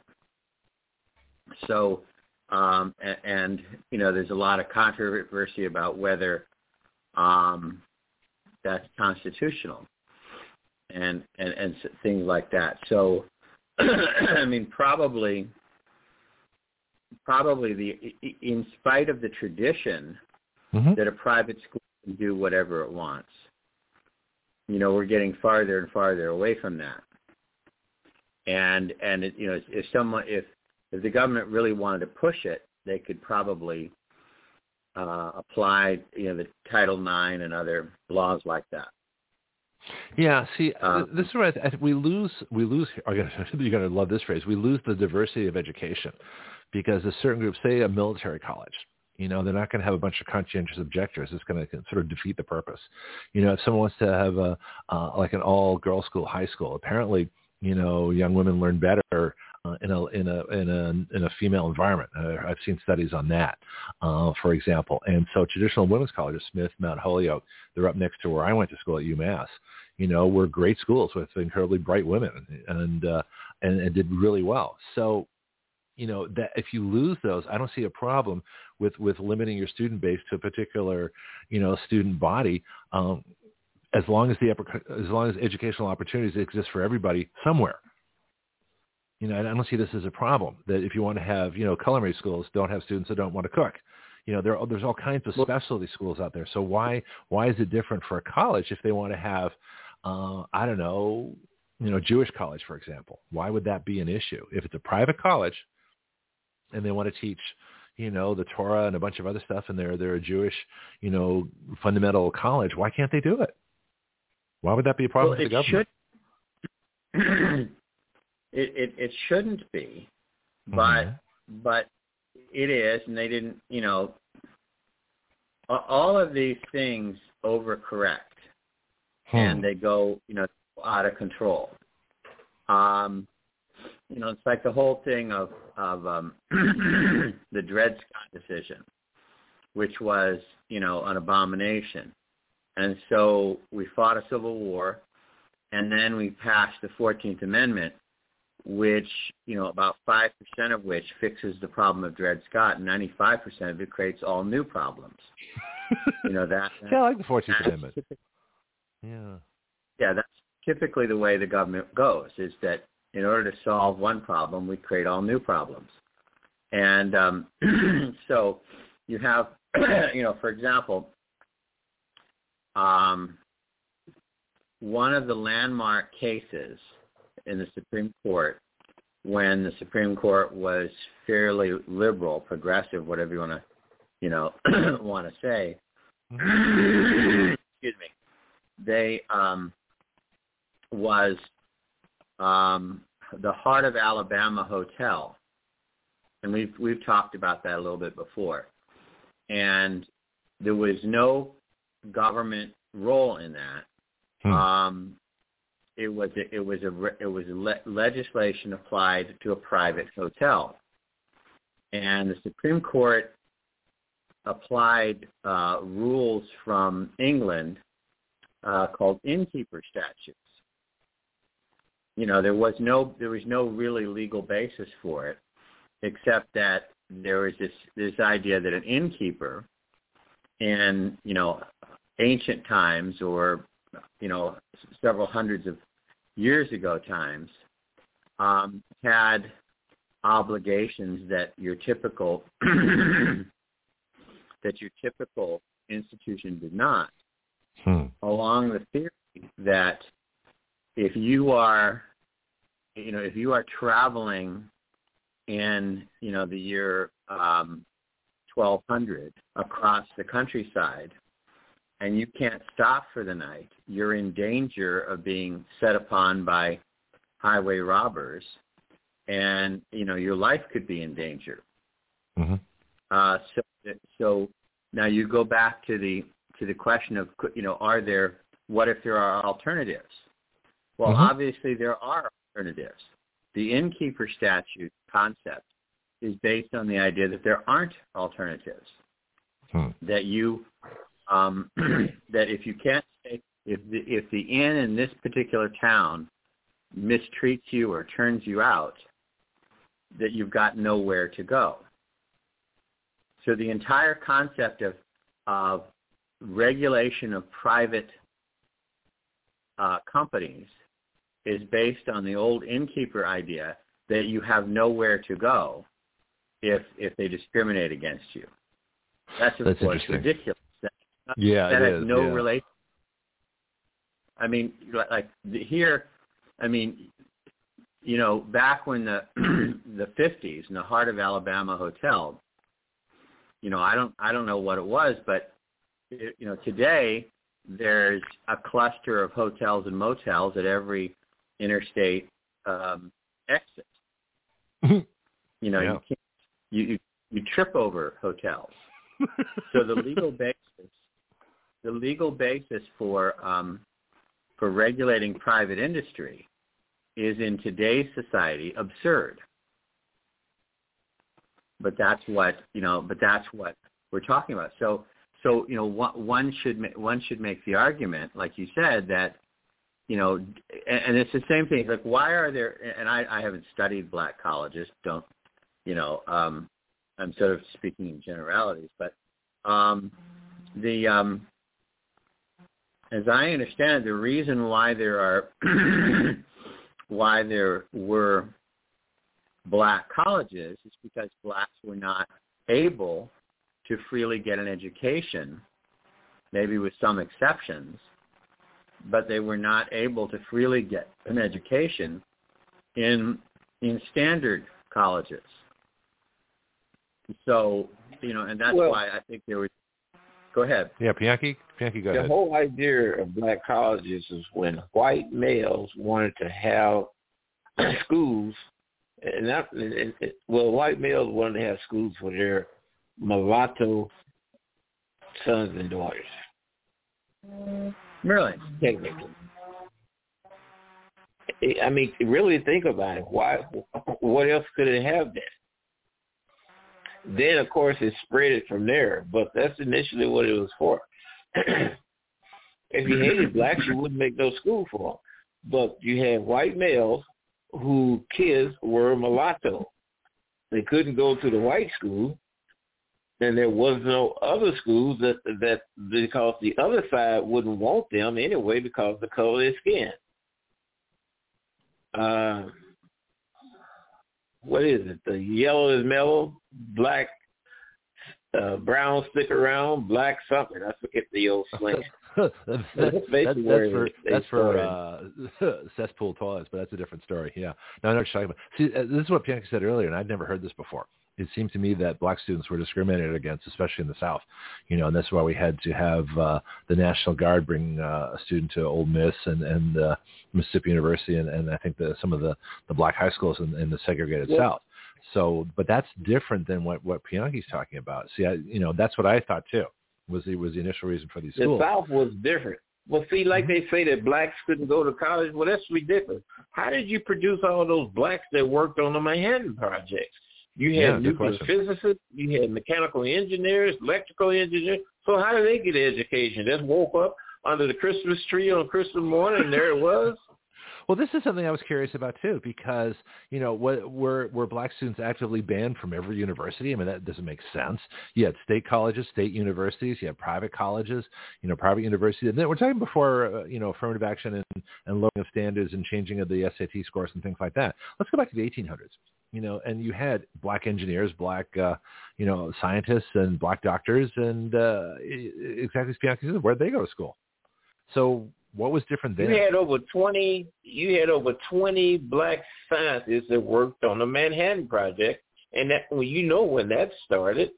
yeah. So that dispels the whole idea that blacks could go to the colleges. You know, one of the and that's another systemic racist uh, situation is all these lies, hmm critical race a- theory. Every Yeah. coin has two sides, and they don't want. And there's there's movements that don't want the other side to be taught. You know, before before we get to Jonathon's uh, topics, there was a movie I remember, and it was about a, a black woman who was the, the the the mathematician for NASA, who made the the calculations. That it was for Apollo 11 or something. Uh, Kevin Costner's in it. He plays uh, like one of the directors of NASA. Um, Jackie, you might know the movie. I don't know. Maybe Jonathon, you know it. But uh, it documented exactly that story. So it was a black woman who was like the one of the chief mathematicians for NASA. Where'd she go to school? she had to go to school somewhere, you know. So maybe it was women's college. Anyway, You the topic. blacks sought jobs with the federal government because they were more likely to receive less discrimination or experience less discrimination in the Mhm. federal government. Uh, you see a lot of blacks in the post office because at the time the Mhm. wage was so low that whites wouldn't work in it. So therefore, a lot of blacks work. So that moved on on into present situation. When you go to many post offices, they usually have an overrepresentation of blacks in the post office. You know, it's interesting. that There's like a cutoff when affirmative action came in.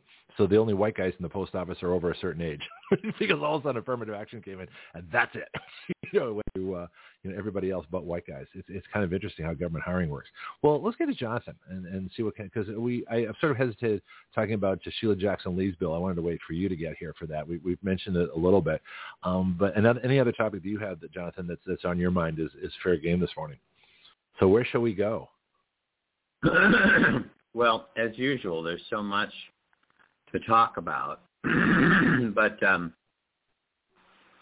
um, it's interesting because I- I'll, I'll transition there a little Okay. bit because in the um, in the uh, um, this time period, there was a you know there was a lot of controversy within the civil rights movement, and of course the civil rights movement included um, included uh, you know white whites as well as as blacks, but but there was controversy between uh, both. Oh, there people outside are making war on the leaves. Excuse me. Um, the, I was wondering what was going on out there. Yeah, okay, that's fine. Leaf blower, which well, they're trying to get it in before before gas engines are are illegal. I think. Uh, we should talk about leaf blowers next. That's funny. But anyway, so um, you know, between whether the goal should be um, integration, you know, that, that there should be mixing between um, between all of the uh, races, you know, being treated equally, or whether um, that whether there, there should be enclaves where uh, blacks, in this case, could you know could be could have their own success independently. So there's this controversy, and and when you read the Martin Luther um, King speech, of course, I haven't spoken to Martin Luther King, uh, unlike uh, Hillary Clinton, who used to walk the halls or whatever and talk to, Eleanor, Eleanor Roosevelt. Um, um, you know, so I don't know, but I, I believe that part of what he was throwing in there was speaking to this. You know, he was he was not only setting forth a positive message that people would like and, and appealing to, you know, it, it's it is often helpful to pose, you know, to to move people in an in an attractive direction. Um, and uh, and but he, I think he was also trying to motivate people in the direction of of uh, integration and away from separate enclaves. And of course, there was also a huge debate between, you know, could, and we're seeing it now today with with the, uh, you know, with conservatives too. And I, I disagree.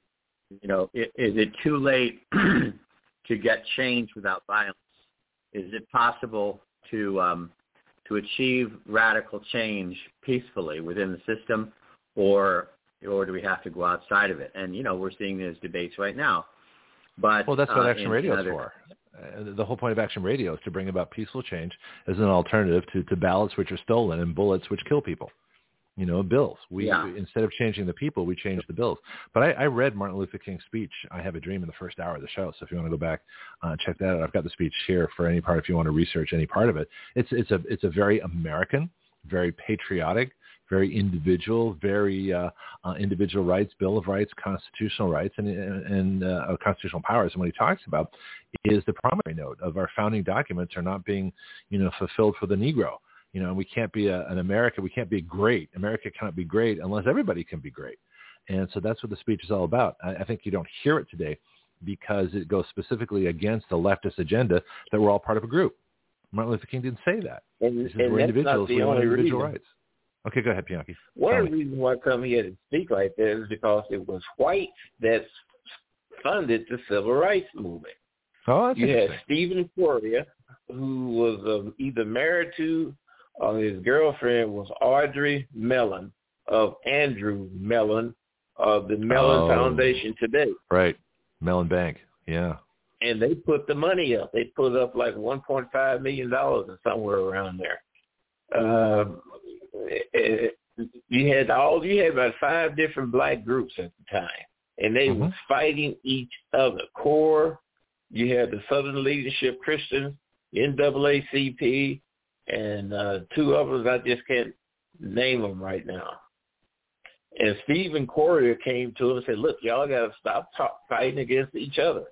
Mm-hmm. So you had about 99 white corporations that put up money for the civil rights movement. I mean, uh, yeah, to fund that. So where are they now? This? Uh, this, this is well, I, I, you know, like I said, I'm not as well versed on my civil rights as I should. Don't forget, I came to this country. You know, I don't have a long history here. I don't have family history, uh, you know, all through the United States. I've been kind of all over the place. But this is fascinating. Uh, so, so you I'm know what myself, happened okay. to uh, you know what happened to Stephen Curry? He was a pilot, and I think he went down in a Bermuda Triangle. Oh, really? They never did find him and her. Yeah. Huh. And I've flown the Bermuda Triangle in, a little Cessna, so uh, you know you can't do it. you just can't do it when the weather's bad. But uh, that's interesting.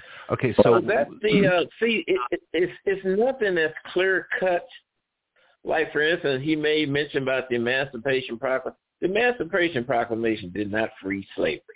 The only jurisdiction Lincoln had was mm-hmm. those slaves that left plantations. When the mm-hmm. plantation owners they fled, like in the face of uh, the approaching uh, Union troops with mm-hmm. Sherman, because Sherman was burning everything, they fled. The slaves wake up one morning, master gone. So what they done, they escaped and hid behind Union lines. They became contraband. And that's the only ones that Lincoln had authority to, quote, free. He, they was freed from that uh, status of contraband. He couldn't tell the Native Americans, the Indians, you got to yeah. give up your property. He couldn't do that. And they told him that we are not giving up our property unless you pay us for it. Yeah, it's interesting. The proclamation was was a proclamation. It wasn't uh, it wasn't legislation. It wasn't a law. It wasn't duly passed. It didn't go That's through the right. legislature. Didn't get a signature or anything. Which is it was a speech. It was a great speech. But I'm not, I'm not saying we anything away from it. it you can have a city well, government that yeah. proclaim tomorrow is Jonathon Moseley Day. That's all it is. or National Burger Day or something like that. Well, let's get Jonathon in that. What, what's uh, what's your experience with the Civil Rights Act itself, the Civil Rights Movement? What's going on in Washington Department of Education? What's uh, can you can you shed some light on this Martin Luther King Day? Well, there, there's a couple things too. I want to. I mean, I, I'm wondering whether to go directly into that and then get to, to some of these other controversies or well, what's whatever. the most but, important? But, whatever you want to talk I about. was- I wanted to, uh, let's listen because we don't get the, we don't, the most important. We don't get to you know we we miss it. So what do you what do you most want to talk about as far as issues? And it can be anything. Well, I think the thing that I the thing that I wanted to talk about generally. Mm-hmm. Um, well, for, first let me say that I've researched the Civil Rights Act, and of course, Republican Dwight D. Eisenhower called out the National Guard hmm to um, you know to enforce the Supreme Court's decision on on desegregation of schools Mhm. over Democratic Party opposition. He uh, got past the Civil Rights Act of 1957, uh, he who which John F. Kennedy voted against. Um, he well, that's said interesting. he said that um, you know because the problem was that there were laws on the books, but in southern states or former slave states or whatever, um, Mm-hmm. they they wouldn't enforce it. They would send it to a jury, and the jury would not convict, and the prosecutors wouldn't. So the laws were on the books; they weren't being enforced, and and that was some of the controversy with John F. Kennedy and things. And and the Republican Dwight D. Eisenhower then ran on having gotten the 19 he ran for reelection on you know he was proud of and and he's the head of the Republican Party. Mhm. Uh, so they thought it was great that they passed the Civil Rights Act of 1957 and Dwight Eisenhower ran on it. And then he and he got passed a little tweak called the Civil Rights Act of 1960 hmm and but everybody is all excited because Lyndon Baines Johnson signed the Civil Rights Act of 1964. He didn't get it passed. Republicans, pa you know, voted for the Civil Rights Act of 1964 in far greater numbers, and more significantly, the Republicans in the Senate broke the filibuster for all these things. So Right. I mean, I've studied all this. I don't remember any. I wasn't around at the time, but um, I mean, I was around. I wasn't aware. Um, but um, the uh, um, I, mean, I, I was into Mighty Mouse at the time. But um, the um, but so so the thing is, I do know that there were all these all these controversies, and that right. uh, you know that you had you had groups that were interested in, in there, there were groups that were engaged in violence and there were groups that were engaged in in um in uh, you know trying to build a better future um, in all ways, not just peacefully, but but in, in every positive way.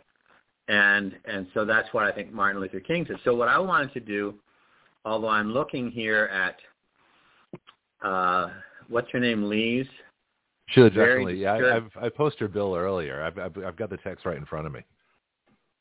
I, I do. I'm looking at it. It's, it's actually it's actually both an extraordinarily dangerous mentality and true mm-hmm. fascism. It's also a very sneaky, uh, sneaky law the way it's written. But anyway, so I wanted to start with um, again. My job is is a, a, a overlap between uh, law and um, and politics. So I'm sorry, I have no choice. My hands are tied. This is so.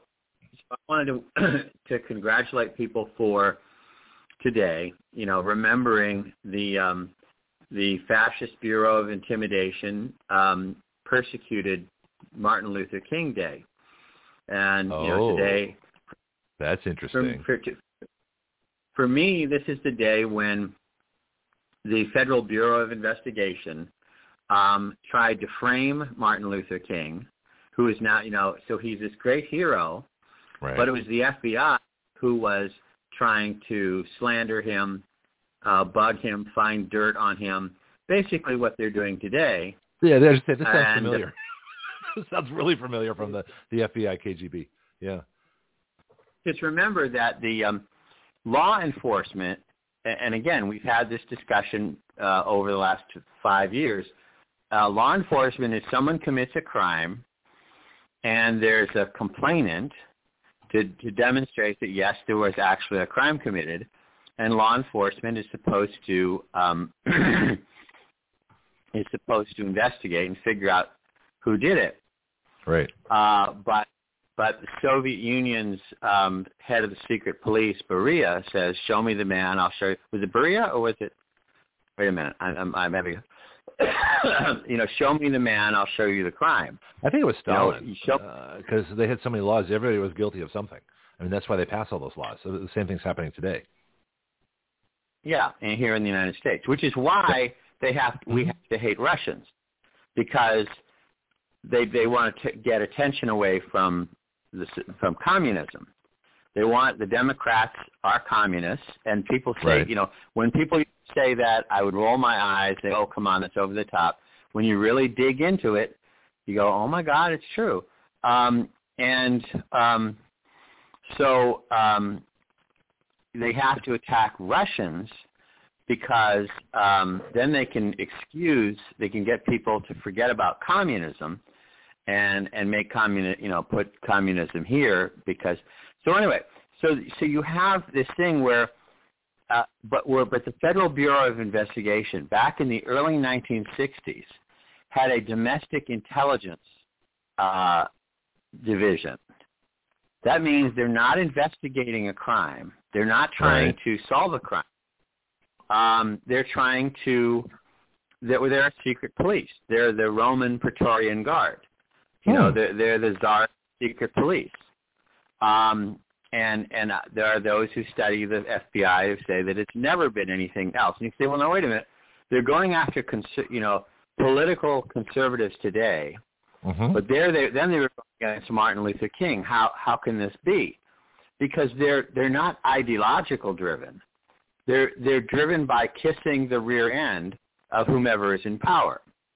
I mean, the okay. most the greatest success the FBI ever had was getting a TV series uh, made after it and movies because the purpose of the FBI is to get positive news coverage. Um, and and so they will kiss the, the you know the the rear of whomever is in charge at the moment because they're the Praetorian Guard. They don't huh. they don't enforce the law; they protect um, the Caesar. So, so in August 1960, I'm reading from the History Channel, that far-right um, crazy blog called the History Channel. Um, in August 1963, King delivered his now iconic "I Have a Dream" speech from the steps of the Lincoln Memorial. Blah blah blah. His growing prominence brought increasing scrutiny from the FBI. Now, this is the, again, this is the History Channel. Um, how easily we forget.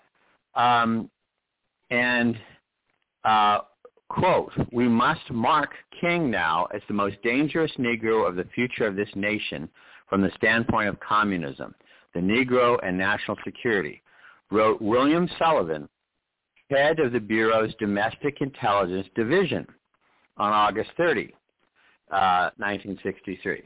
You know, now if you notice the similarity between this is what the you know what the FBI is always doing. They're always attacking the political enemies of whomever uh, pays their you know signs their paycheck.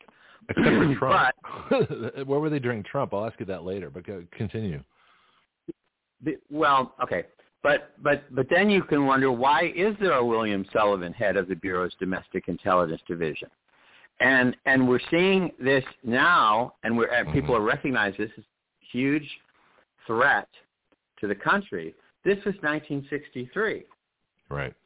You know, so um, so you know that that's why when everybody says, "Oh, the you know," I have no patience for people who say, "Oh, the rank and file FBI agents are good," and then we catch you know Comey red-handed. And it's like what? Because they've been doing it forever. Yeah. You know, you, when, when you well, point who out the rank and file is, FBI this, agents are good? I don't. You know, the, these these directors no. come from somewhere. I mean, uh, if they're that exactly. good, they'd be whistleblowers, wouldn't they? If they were really exactly. good FBI agents, you know, you know, affirming the Constitution, living up to the oath that they take. I took the same oath when I was working with U.S. Customs. You know, right before I became Customs and Border Protection, I took the same oath all these people take, except like a lot of military people, I, I took it for life. I didn't just take it for that job. And and so these people, I mean, all the rank and file who are not whistleblowers are part of the problem, as far as I can see. Jonathon? Yeah. Mm-hmm. Yankee? The FBI is needed, and there's a lot of good that comes out of the FBI. But then, like, like anything else, you have the ability for it to be Well, wait. tainted. Well, well what Like the FBI do that can't be done at the state level? Pianki, you're big on states, uh, state powers, all right? So what is done at the Like the I asked Jonathon the FBI busted, like the FBI uh, broke up the police terror that was going on in New Orleans. I mean, states can't do that because you have to share information. They don't have the ability to uh, follow people from state to state. Well, states could have their own Well, cooperative maybe police maybe forces. I, you know, I don't think that's necessary. It has to be the FBI. But go ahead, Jonathon. Well, I mean, m- maybe it's best seen as power corrupts, and you know, absolute power corrupts absolutely because you know when when people see their name on television and in the newspaper, after a while, even the best of us, it goes to their head. you know, e- even the even the most perfect human being um, with the best character, you know, it's like Fauci. I mean, eventually, you see, you know, you get. I mean, the guy should just shut up. I mean, for his own good. And and yet he can't. It's like it's a drug. Yeah. Like he has to go on. You know what? He has to go on television. It's like it's like a, you know, an addiction. And um, so anyway, so so the thing is, so here here's what the History Channel says. Mhm. Um, in in October 1963. Now get this, Robert Kennedy Right. authorized the installation of wiretaps in Martin Luther King's Atlanta home. Oh, isn't that special? the Kennedys you know, would be would be members of the Freedom Caucus today, in, in the way it is. But they're they were heads of the, you know, of the Demo. They're they're gods of the Democratic Party, Mhm. as as well as Martin Luther King is, and and rightly so. So you have Robert Kennedy authorizing wiretaps of King's Atlanta home and the Southern SCLC. I forget what that uh, stands for. Um, with the understanding, obviously his organization, uh, with the understanding that the FBI was continuing to investigate his suspected communist ties. Now, another thing we notice here is there's always an excuse, right? There's Mhm. always a pretext. You know, it's Russia or whatever, communism. You know, wh- when they take your rights away, you know, they'll say like, "Oh, yeah, we sorry, we we thought maybe you were torturing puppies in your basement. um, within so then You the know, History uh, Channel goes on. Just Hold on, hold on, Bianchi. go ahead. Uh, I want to get, I want to finish this. The Jonathon's. No, point. go ahead. Well, no, because I mean I, I know he studied this, so Yeah, it'd be- Okay, yeah, go all ahead. I hear what Yeah. you're saying. I hear what you're saying, Jonathon, but rightfully so. They should have been doing that because you can go back as far as the 1930, I think it was 1934, where you had communist uh, elements that was courting Negro movement. They had a big convention in uh, someplace in Michigan in 1934, or maybe later. You had uh, Manning Marable wrote about it in a little pamphlet, it's a lot of information in there.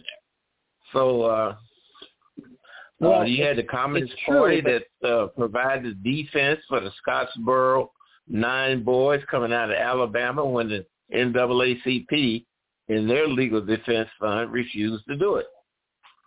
hmm Well, I mean that, that th- there's there's truth to that. Although I- I don't give the FBI much credit because they were if they were actually investigating the Communist Party, you know my you know I, and I know from John Quapitz and from my work um, with the Center for Peace and Freedom under the Heritage Foundation things that communists always tries to find I don't want to say that word the always wants to find a wound in a country that they want to flip.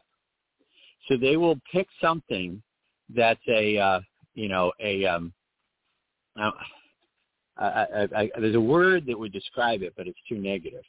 But but the but you know there's a they they will find a wound and then try to exploit it and create the the British Empire did this too, and and in Africa, um, and, and they would they would create division and strife and everything like that in order to create what they call revolutionary momentum. It doesn't mean they actually care about race. It means they're willing to exploit it for their own purposes. And I think the FBI, you know, if they were actually You know, uh, investigating communism, would understand that it had nothing to do had- with race. yeah. Did you know you had blacks that left the United States and went to Russia to live? Yeah, I, I but we, I can, I, I mean, I don't know those people. I don't know why they did it, but I, I can understand that if you're telling people you're getting screwed in the United States and we'll be your friends, you know, I think a lot of things would happen.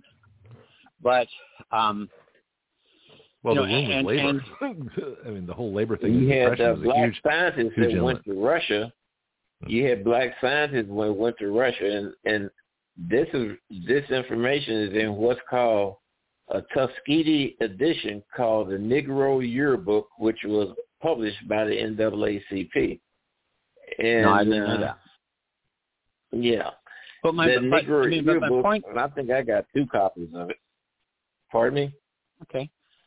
But but the point my point is though that it you know for today is that um well number one the FBI has always been doing this um and that they um and again I don't think I, I don't believe that the FBI should be playing the role of uh, future crime you know like the uh, Minority Report Tom Cruise movie I, I do not believe law enforcement should be should be um, investigating crime that hasn't happened. Well, But that's prior restraint, um, right? That's the whole the whole document, the whole doctrine of prior restraint, arresting you for what the government yeah, I thinks mean, you might do in the future, building maybe. a nuclear bomb in their in their basement, that's different. But yeah, if it's Mhm. if it's if Well, it's political at that point. opinion, Yeah. yeah, right. Well, that's the difference. and and, and Yeah. but the question is, I mean, for example, so, um, but also when you have these, you know, these revered gods of the Democratic Party, who are in fact um, at each other's throats, so to speak, loosely speaking. Um, I think that we need to understand who these people are. Well, anyway, let me let me move along a little bit. I mean, not saying we can't talk about, it, but just put some more things in evidence. Within months, however, the Bureau expanded its surveillance of King, it's the History Channel, placing bugs and wiretaps in the hotel rooms he visited. The expansion reflected the FBI's new objective, collecting evidence of king's extramarital activities in order to sully his reputation and weaken as a leader of the civil rights movement. Now that's that is a um, I'm I, I you know I'm I'm at a loss for the correct terminology. Well, it's Democrat 101 is the uh, I call it with Matt Gaetz when he was on my show way back when at WBY the Democrat obligatory sex scandal. You know, they always accuse somebody yeah, of doing I something think, sexual. I think they can't help it. translated into English, I, I, Yeah. I think the Soviet KGB term is active measures as opposed to uh, collecting data. You know, Oh. you know, a, collecting Like collecting like wet data. work, like wet work is assassination. That kind of Yeah. that kind of euphemism. I euphemism. mean, because oh, okay. if they're trying to collect evidence of King's extramarital activities in Right. order to sully his reputation, again, this is a history channel. This is a you know officially approved um, mainstream history. In order to sully his reputation, those are active measures to Right. change the situation, not sim- not simply to you know see if somebody's buying a nuclear bomb. Um, it, it's to so. um, so um, and and he was criticizing, it says the FBI for failing to act on civil rights violations in the South. And um, wait, I have to find it again. Um, oh, here it is. Meanwhile, Hoover's FBI took one of its most shocking actions towards King. A few days after Hoover's press conference, which is about the FBI's failure to enforce civil rights laws, Sullivan, again, the head of the Domestic Intelligence Office of the FBI, drafted an anonymous letter to the civil rights leader suggesting intimate knowledge of his alleged sexual activities. Through agents, he sent the letter to King in Atlanta, along with a tape recording supposedly documenting some of those extramarital encounters. And again, I would emphasize that this is, they're trying to change the situation, not monitor it, not just monitor it. Um, as historian Beverly Gage has written, King and his close associates believed the letter was suggesting he should kill himself. Why? Why they assume that? It set a deadline of 30 days before quote before your filthy, abnormal, fraudulent self is bare to the nation, quote, end quote, and concluded by saying, quote, there is only one thing left for you to do. They also correctly assumed that the source of the letter and the tape was the FBI. Senate hmm. inve- investigators revealed in 1975, and I believe that would be the Church Committee, that a draft of the letter was found in Sullivan's file. Sullivan, again, the head of the Domestic Intelligence Office of the FBI. Though he denied any knowledge of it and suggested it had been Hoover's work, which is not exactly better because he's the director, Hoover. Um, so remember, the left right now today is freaking out because Jim Jordan and the House Republicans are going to use a um, have set up a committee. What are they calling? I, I, I stumble over the over the bureaucraties, the uh, the uh, on the weaponization of the government, and Mhm. they're calling it the Church Committee. The problem is that most people don't know what the Church Committee is, and Well, we talk about it, but yeah. left wing, you know, very left wing Senator Frank Church uh, led the committee to to expose what the FBI and the CIA were doing against against uh, American citizens. Um, See, this, is- this is fascinating though because the, the, there's such a huge change. Now, my feeling on the FBI, um, just to get this in, is that there's nothing in the Constitution that authorizes a national police force. Uh, and Bianchi talking about well, they need to do the fingerprints and things like that. Well, the states could fund their own, you know, interstate bureau of, of fingerprint records. So there's nothing that the FBI does in investigation that is constitutional. There's nothing that they do in enforcement that is constitutional. In fact, it's unconstitutional that they're armed. I've got a whole bill against them and, and a bunch of other agencies to disarm them and give their arms back to the people through the, the civilian marksmanship program. So there's nothing the FBI does that's constitutional, whether it's investigative or enforcement, Yeah, but that couldn't be done by the state. it may not be constitutional, but the F, they, the states can't do with it. See, FBI can go into other countries, like they went to Ghana and follow Martin Luther King. You couldn't they can't do that. They can't, they're not a agency from- foreign agent. They're not, they're, they they can't. do That's the CIA's job. They can't do what they're doing. I want to. I want to get back to Jonathon because I want to pursue this a little bit further, especially on the Well, church that's why committee. come you don't and Sheila Jackson. things, I'm sorry to say it. They weren't. They weren't concerned about civil rights. They were concerned about the communists. I'll see you. Okay. Well, they actually became the communists, and this is this is this is the part that I find so fascinating is that the FBI is doing the very things, the very things that they said they're, allegedly against. We haven't started talking about Waco yet. You want to talk about uh, you know a, a terroristic force? So the FBI. Well, what about my question on that? The you know, can the FBI exist constitutionally? I don't think they can. Jonathon? Well, like um, I guess it depends upon what the FBI is doing.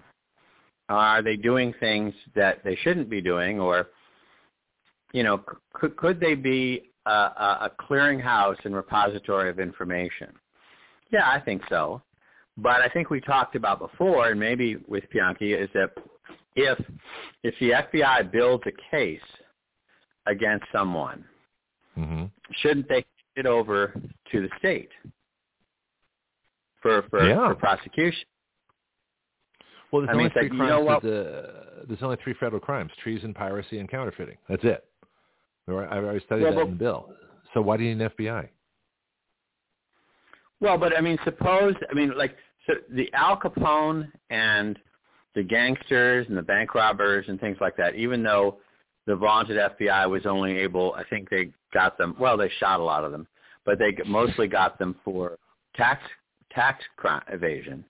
Mhm. Um, but they um, these pe- I mean, if you believe the movies and uh, and things like that, these these criminals were intentionally crossing state lines. They would, you know, they would commit a- bank robbery on the edge of a state and then dash across to the next state, Mhm. so that the the couldn't couldn't follow them. You But, know, uh, so you know, we have federal extradition. Why wasn't there state extradition? Why wouldn't the states form a compact, you know, and have interstate criminal, um, you know, boards, bureaus, investigative agencies, you know, fingerprints, the whole bit. There's no reason the states can't do that themselves. And Bianchi's big on I that. I agree with him. question. You know, this is this is the The reason why is because the state officials was corrupt. Okay, so so here's the question. This is a really important point. That because it's not being done, do we have it done being done by another agency that has no constitutional authority to do it? So in other words, it's like when the Congress doesn't remove Supreme Court uh, judges for things like Roe v. Wade, which they clearly should, and they don't do that. Does that mean that we have another body come up to do it? If a law is not being ruled unconstitutional by the Congress where it should be, do we then allow a district judge to overrule that, and then allow district judges to overrule a bunch of other stuff that is constitutional? So the so the question becomes, you know, if it's not being done, you know, by the the people that should be doing it, should we authorize somebody who shouldn't do it, uh, allow them to do it? And I say no. I think that's a Well, again, I- Well, you had. Let me give you Let's another example. The Third Baptist Church bombing in Birmingham. They Right. never could get a state official to prosecute the people that was behind that. It took the FBI to do it. Yeah, no, but it's the right thing by the wrong agency. So that's that's the question, and I asked Jonathon the same question. If something is not being done by the people that should do it, uh, I still believe you have to fix that system. You don't put it on another agency that has no constitutional authority to do it, even if they actually do the right thing. It's like a, when the, the judge ruled against the masks. That was the right thing to do, but I don't believe she was in a position to do it being a judge. That should have come from a legislature to overturn the executive actions. Jonathon, help me out here. What do you think? Well, it's obviously it's obviously a troubling uh, comparison, Mhm. but but again, the when you talk when you talk like that, we're talking about a variable definition of what the FBI should be. Mhm. You know, so you, if you're if you're thinking about redesigning things, then it becomes important. Like, what what of these various things would you want the FBI to do, and what would you not want them to do? And like Mhm. I say, my the thing that bothers me is is what you call prior restraint. You know, unless it's like I say, by you know, if they're assembling a fertilizer bomb in their van, you know that maybe crosses the line. But if it's if it's the fact that that you know if they're they're freaking out about anti-government groups like the founding fathers and Sam Adams and George Mason who were anti-government, Yeah. um, then then I I think they should. they're- It's not their job to be the secret police. Um, but uh, so so you, you you've unstuck. I mean, when you talk like this, you un you've unstuck what parts of the FBI you'd want the FBI to do and what wouldn't you want them to do. Um, so,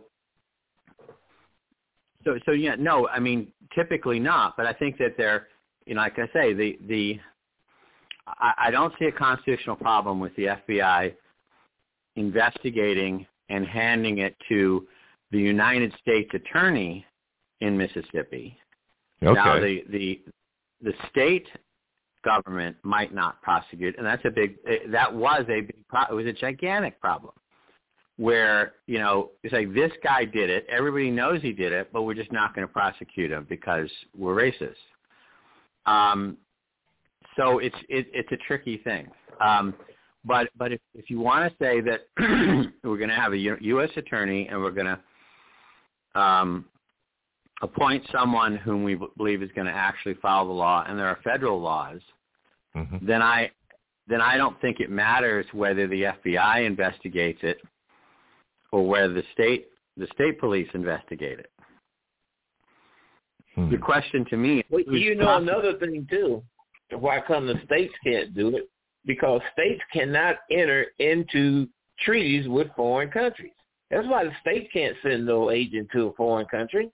The FBI can't says either. that the state can't. No, I, the FBI can't do it either. Th- This this not their yeah, but the, but Congress can. Well, yeah, that's true. Uh, let's get back to Jonathon's point though, because you're going you're finishing up this, and I want to I want to pursue this further with the, especially with the U.S. attorneys. Well, that, that that's the thing. Is I think I think there are probably it's like it's like the U.S. Department of Education.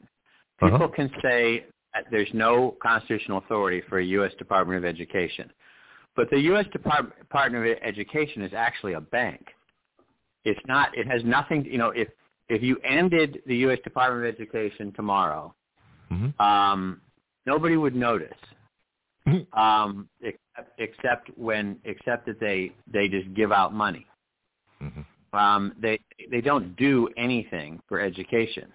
They they give out grants, um, but they don't educate Well, that that's anybody. power though. Look at look at uh, Dr. Fascist and his grants for for big pharma, you know, so-called vaccines and things like that. That giving out of money, the climate change money, where the scientists have to comply to get the money. You know, the education grants, you have to comply with what the the agency wants in order to get the money. That's a huge power, Jonathon. Well, it is, but is it constitutional? I think I think No. for the to have. well, I don't know. I, I, I would I would I would You can disagree. I would think that you may you may think that that Congress should butt out, but if if the if if the federal government wants to spend money, and they set up, you know, a branch to spend the money, I, you know, I, I think that's different from having like a Ministry of Education that runs the schools. There's no constitutional basis for a federal agency that runs the nation's schools. That would uh, it would be clearly unconstitutional in my mind. And the same thing with the FBI. If you know, if the FBI collects statistics and information and it's available for use by someone who does have the constitutional authority to prosecute, Mhm. um, that that may be that may be different. Um, Yeah, so the I'll- I'll that. Uh, Do you have time after nine o'clock, or do you have time after the top of the hour, or do you have to go at the top of the hour? I want to know how much time to. Uh, I want to get a couple more things in. have somebody coming in. No, I don't. We we're open. I mean, Dorothy's not here today. She's she's on vacation. Um, but I just wanted to. But uh, you might have stuff to do. You know, lawyer stuff. I just want to make sure. Uh, if you have a few more minutes, that'd be great. If not, then uh, I want to talk about the the Sheila Jackson Lee thing and, and one more statement on the FBI. But anyway, go ahead. Yeah, that that'd be good. I don't I don't have a a crisis today. Okay, um, not unusual. Um, um, people, I, I, I've kind of made it a policy not to answer 800 or those kinds of numbers because they're almost over. So, Yeah. um. Screen your calls. um, although they might be, you know, it is a small possibility that there's something, but like uh, I'm applying departments. Um, but anyway, so um, so so the thing is, is so this goes back to the mindset of of like you say, prior restraint. Um, this is sort of a this is sort of a um, clumsy transition here, but and and obviously these are big. You know, I, I'm not sure Pianki is completely. Oh, let me say this: there's a there's a book people might be interested in by David Garrow, G-A-R-R-O-W, uh, Pulitzer Prize winning author David Garrow. I don't know if he, will want a Pulitzer Prize for this, but he's he's no slouch. Called The FBI and Martin Luther King Jr. From Solo to Memphis. It's published. It was published uh, originally in 1983. Looks like the paperback was published in December 2010. Uh, it was published. No, Penguin Books would have been paperback, and it was republished by Yale University Press in December 2010, and it was republished in Open Road Media in 2015. So it may have you know some some significance to people. Um, you know, it's not it's not a, a, a flash in the pan, and um, like I say, it's um, I mean, I don't know. It's obviously controversial. You know, frankly, we should do. Maybe we should have done more, and we should now do more to get rid, you know, to root out the the. Uh, well, we'll always pick it up next week. Let me let me do a couple things. First of all, the FBI. My my statement on the FBI is that there is no constitutional justification for a national police force, and that's what they are. Um, that uh, their enforcement powers are clearly unconstitutional. The fact that they're armed is also clearly unconstitutional. Now, I would grant that if they want to do investigations, keep track of fingerprints, DNA samples, you know, psychological profiling, and offer services to the states, um, that's tolerable. But it would be better if the states had their own agency that did that and they funded it independently, like like the uh, the, the interstate crime you know, Interstate Compact Crime Bureau. But the fact that the FBI, if they're only doing investigations and they're only doing records and things like that, and they have no enforcement powers and they and their their people aren't armed, I got you know, I, it's not the, the ideal, but it's certainly better than hold, hold on, certainly better than the situation today. So that's that's where that comes in. Um, I definitely want to talk about uh, or, uh, U.S. attorneys next week. So if we can, if you can tell us how, how they all came about and what they do, Jonathon. I don't want to do that today because I want to get in the World Economic Forum here in just a minute. Um, but that's that's my feeling. So, Jonathon, does that split? And I'll get to Bianchi also the same question. So, Jonathon, does that split make sense that you know separate enforcement from investigation or records or things like that?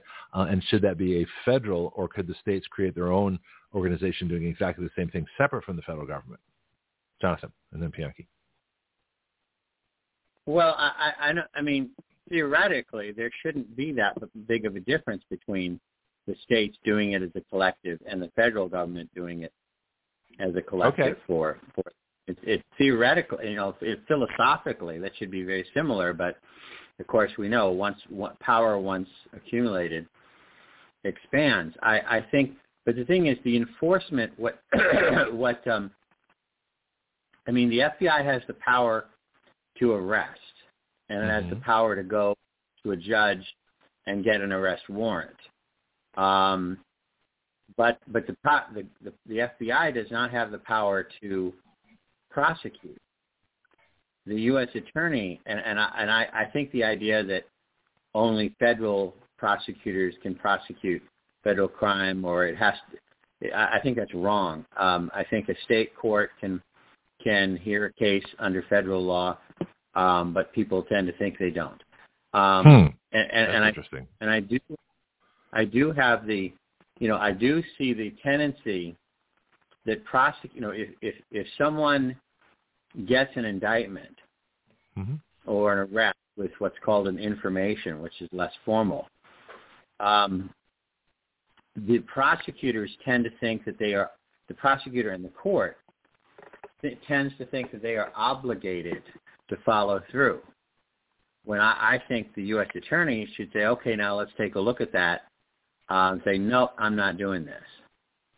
But if the FBI arrests somebody, the mm-hmm. assumption is that it has to be uh, it has to be um, followed through to the you know to the end to the bitter end, and I think that's wrong. But because the FBI is, is supposed to be able, well, even even today, it's supposed to um, be able to arrest someone, but it's up to the prosecutor to decide whether to follow through. And I mean, a prosecutor has prosecutorial discretion. Mm-hmm. The FBI is no prosecutor. I mean, they they they're not prosecutors. So the prosecutor should be able to say, "Nah, I think you you screwed up on this one." but anyway, so so you're you asked. I think you may have asked something else too, but well, no, just that uh, the difference between a state compact doing this and the federal government uh, doing it, if it's strictly limited to uh, investigation uh, powers, like I say, fingerprints, profiling, you know, DNA records, things like that. So like a storehouse that the, the states can use in their criminal prosecutions. I could, that's tolerable. That's okay. That's acceptable, but it's not ideal. Ideal would be the states have their own organization that does that well, independent of the federal government. States don't. Your states don't have it. If kidnapping, crimes against children, bank robberies, the ones you mentioned about counterfeiting, that's those are federal crimes. Now you can and murder. Murder is not only a state crime, but it's also a federal crime, and it depends on how it go whether the federal will uh, make charges. Also, FBI are in these areas because they have these these uh, district offices, like DC district office. You got the one in uh, in the South and so on. So, and I think these offices follow the uh, Federal Reserve zones. I believe. I'm not sure, but that's what gives well, that's them the power to be able to do that. See, yeah. the problem with the FBI is that it has been politicized and it's being used by politicians. That's the problem. If they slip to their normal duties and what they are good at, it wouldn't be no problem. But the problem yeah, that's, that's got you in concern is that the political way that they've been used. Yeah, no, yeah. I, I understand your point. I just I just disagree with it. I think that it, it, this should be done at the state level and the state's cooperative level. I don't think the states cooperate enough on areas that the, the Constitution clearly says there are only three crimes the government, the federal government, can have anything to do with, and that's treason, piracy, and counterfeiting. Everything else is a state, uh, you know, state responsibility per the Tenth Amendment. Let me just spend a couple of minutes here on. I'm going to take a break here in just a second. Uh, the last thing is uh, on this Sheila Jackson Lee bill. You said how dangerous it was. Do you want to take that up next week, Jonathon, or do you want to spend a couple of minutes talking about HR 61?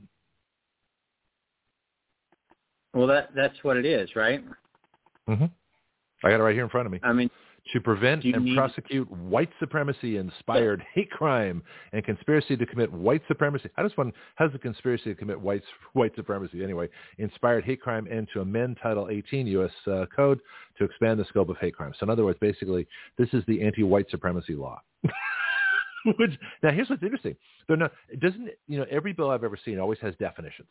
Okay, so the one thing conspicuously absent from this bill is definitions. There is no definition of white supremacy. Right. There's no definition of hate crime. There's no definition of anything that would lead you to actually understand what the hell she is talking about, other than the fact that she hates white people. Jonathon. Right. She she's saying. I mean, the the bill. That's why I'm saying it. Well, I don't know if I should start out with why it's dangerous or why it's why it's sneaky. Oh, because let's do both. I don't care. I want to hear both. What's so basically basically everybody I mean according to the Democrats, everybody is a white supremacist. Um, even black, even black can people. be white. You'll look at Larry Elder, yeah. yeah. Um, so in, in fact, my my um, you know my my belief. I mean, my belief is that racism, uh, specifically white supremacy or whatever you know, race it might be, is a psychological. You know, I believe in, in almost all cases that I've seen on things, it is a psychological condition mm. in reaction to one's feeling of inferiority.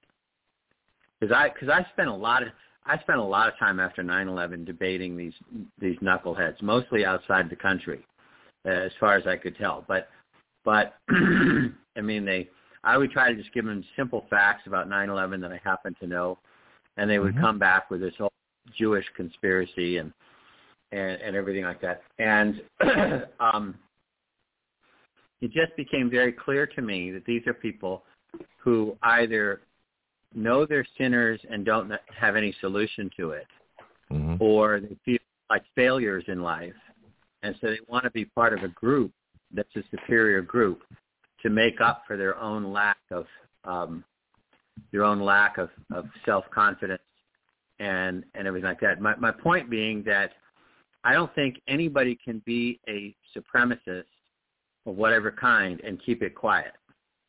I think they have a psychological inner craving and and you know gnawing need to find something to cling to to make them feel good about themselves.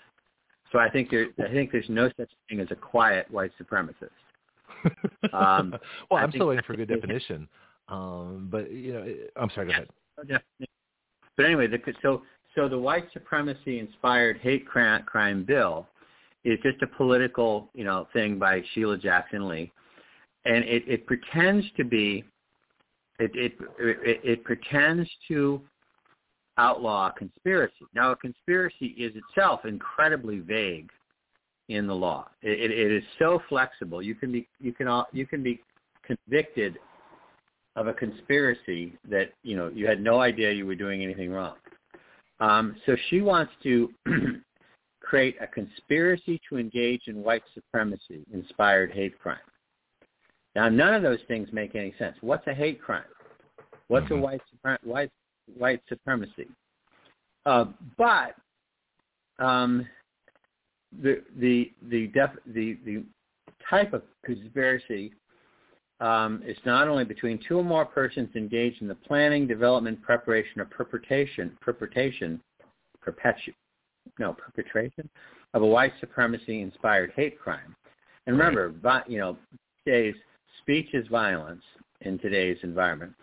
But the, the second part of HR 61 is B, at least one of whom published material advancing white supremacy white supremacist ideology, antagonism based on re- replacement theory, theory, which of course comes from the Democrats, mm-hmm. or hate what they trying to they're trying to pin on Repub- on Republicans and conservatives, even though it came from the left, or hate spe- speech that vilifies or is otherwise directed against any non-white person or group.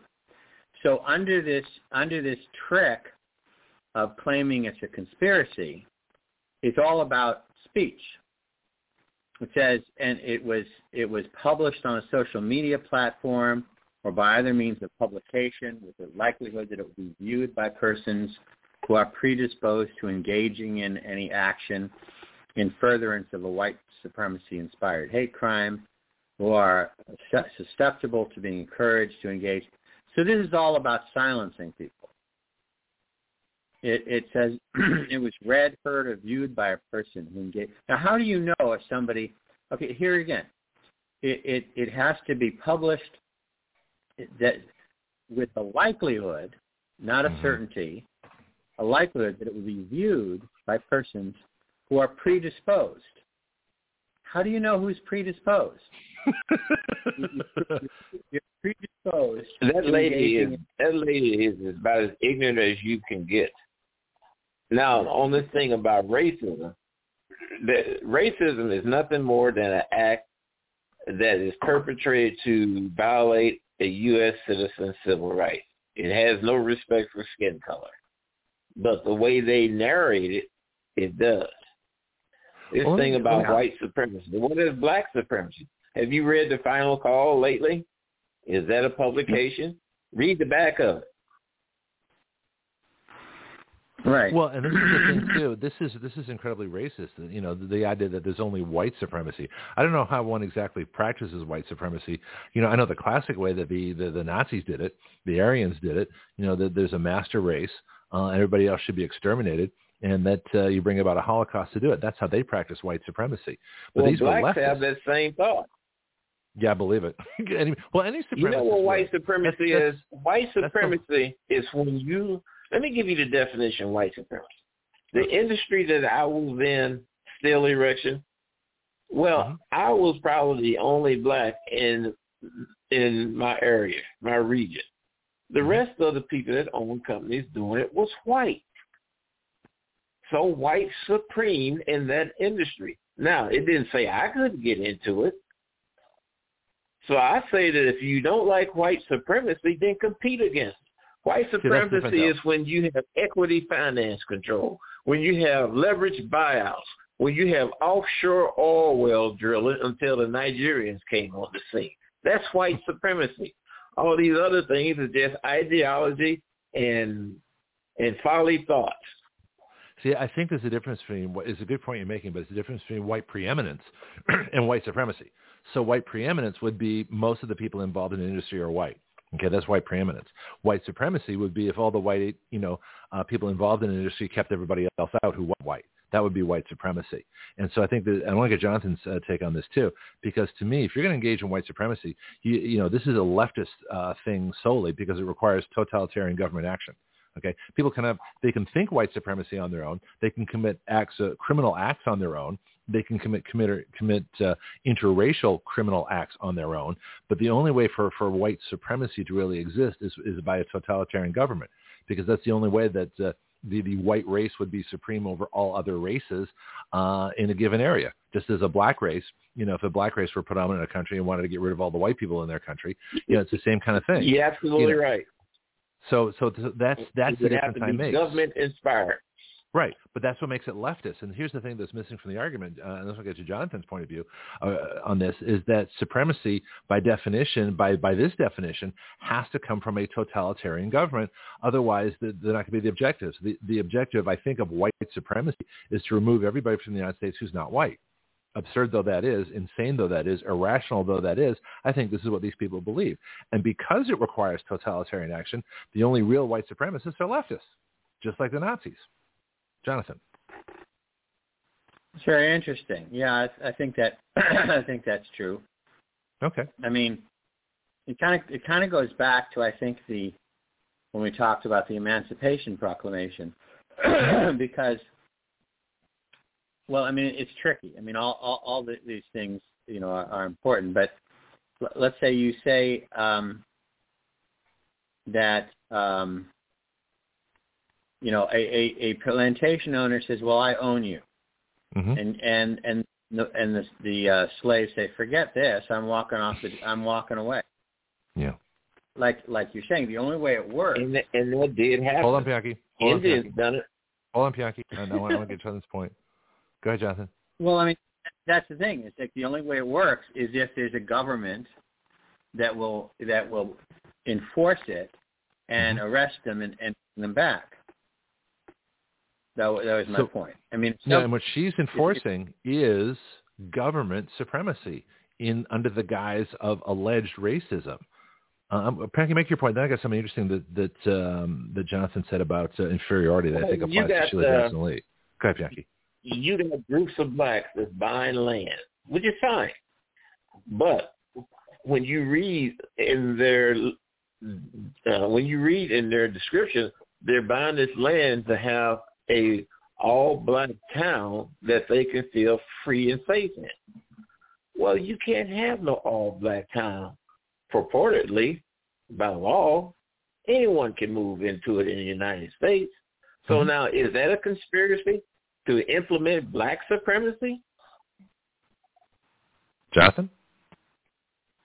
It's an interesting question. Well, took the, if you took this law, H.R. 61, and you changed white to black or just took out color, it, mm-hmm. that would be a conspiracy because that would because it would be an and I mean it would make I mean it doesn't make any sense. Don't get me wrong, but it would be um, a substantial step towards um, towards that towards um, you know a black supremacy plan. Well, it also implies that only whites can be can practice supremacy, which is absurd. You know, because Bianchi just talked about this. Now, if a, if a town wants to encourage black membership in the town, that's great. I don't care. Can they all allow white people from living there? No, because that goes against housing laws. All right, let me um, let me uh, let me let me hold up on this for this is this is a fascinating uh, uh, case. I want to spend more time on it, but I want to take a quick break. And then I want to come back and talk about the World Economic Forum because I want to cover each day of what I'm calling the, the, the World Ending Forum. And so, so we'll get to our, our, our, our, you know, take a quick break here, go grab some coffee, back in about three or four minutes. And let's let's dig into what's going on in Davos because I want to cover this every day. This, these people are so dangerous. You want to talk about supremacy? These people are the worst world government terrorists that I've ever seen, and I think they need to be stopped. And I'm not sure how, but we got to do something about it. So let's play a couple commercials, and we will be right back.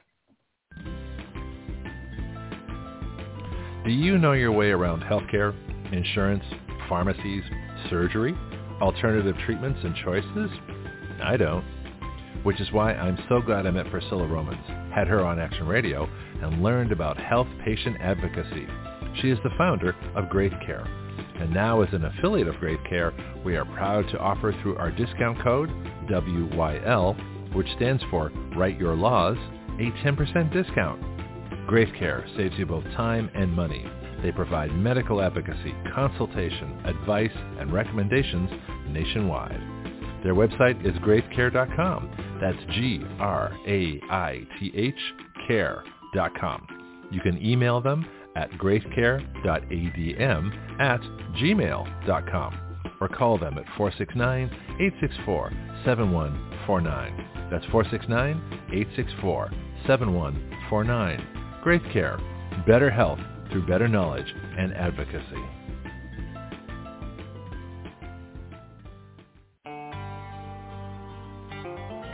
From addiction to achievement, that is the story of Mike Lindell. It started with My Pillow and now goes to My Coffee. Action Radio is proud to be an affiliate of My Pillow. Our discount code is the same for all our product affiliates, WYL, which stands for Write Your Laws. My Pillow pillows are guaranteed the most comfortable pillow you'll ever own. Action Radio is guaranteed to be the most controversial show you will ever hear. Check out their products with our discount code at mypillow.com slash WYL. That's mypillow.com slash WYL. Or order now by calling 1-800-544-8939. That's 1-800-544-8939. Sleep well so you can wake up and hear Action Radio live.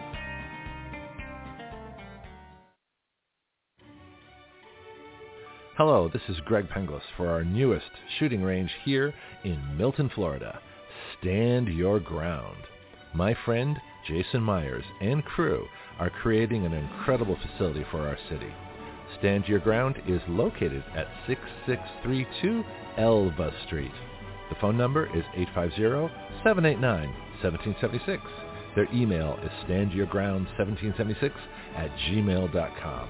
Here you'll find either in process or already going an indoor shooting range, axe throwing, archery, a rage room, self-defense classes, concealed carry weapons classes, security license training, paintball, a full-service gun store, and 24-7 online ordering.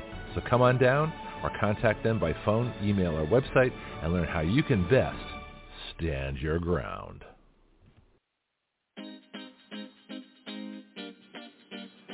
This is Greg Penglis. So what is Action Radio? It is a radio show with its own citizen legislature. That's you, the listener.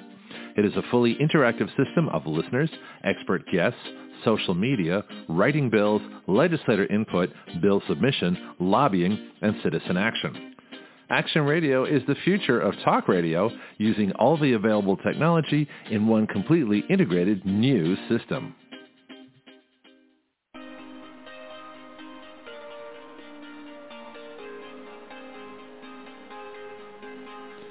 You are listening to Action Radio Online with Greg Penglis. The webpage for all Action Radio shows and podcasts is blogtalkradio.com slash citizen action. Please share our show with all your friends and family, both nationally and internationally. The guiding principle of Action Radio is this. We the people give our consent to be governed through writing the laws by which we are governed. Okay, we're back. I've got uh, Pianki and Jonathon and just a couple of uh, housekeeping notes.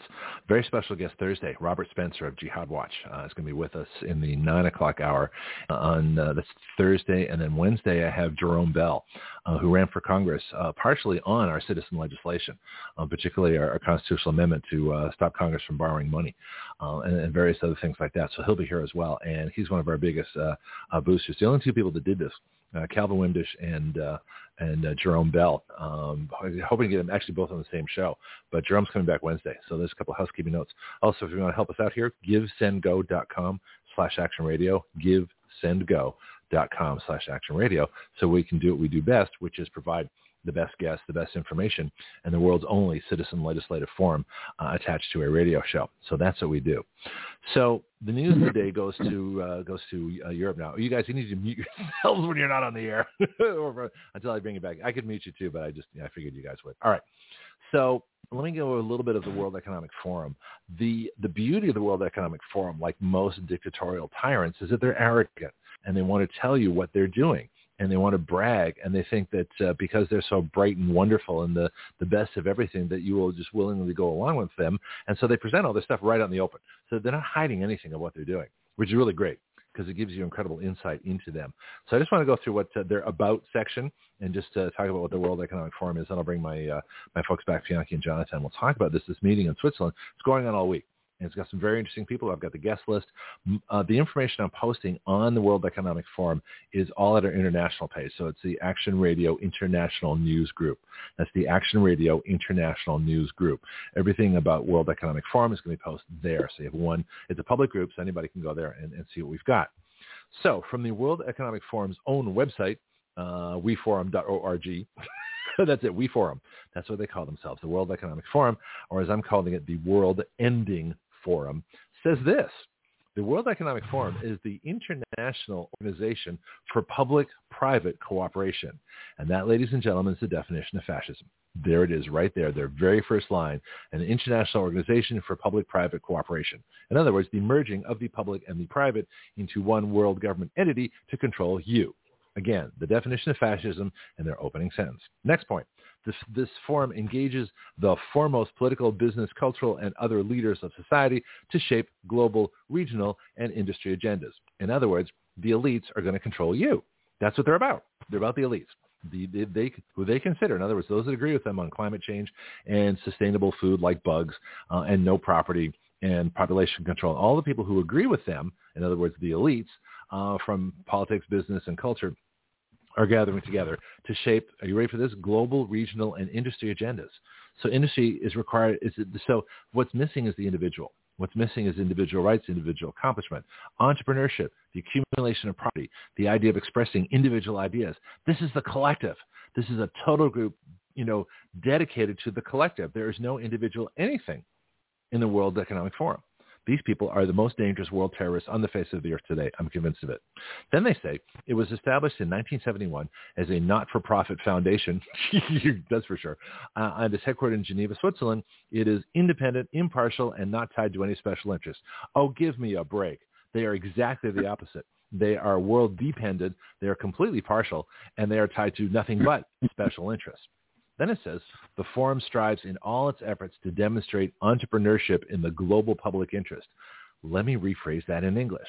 Only the industries that they want are going to be promoted.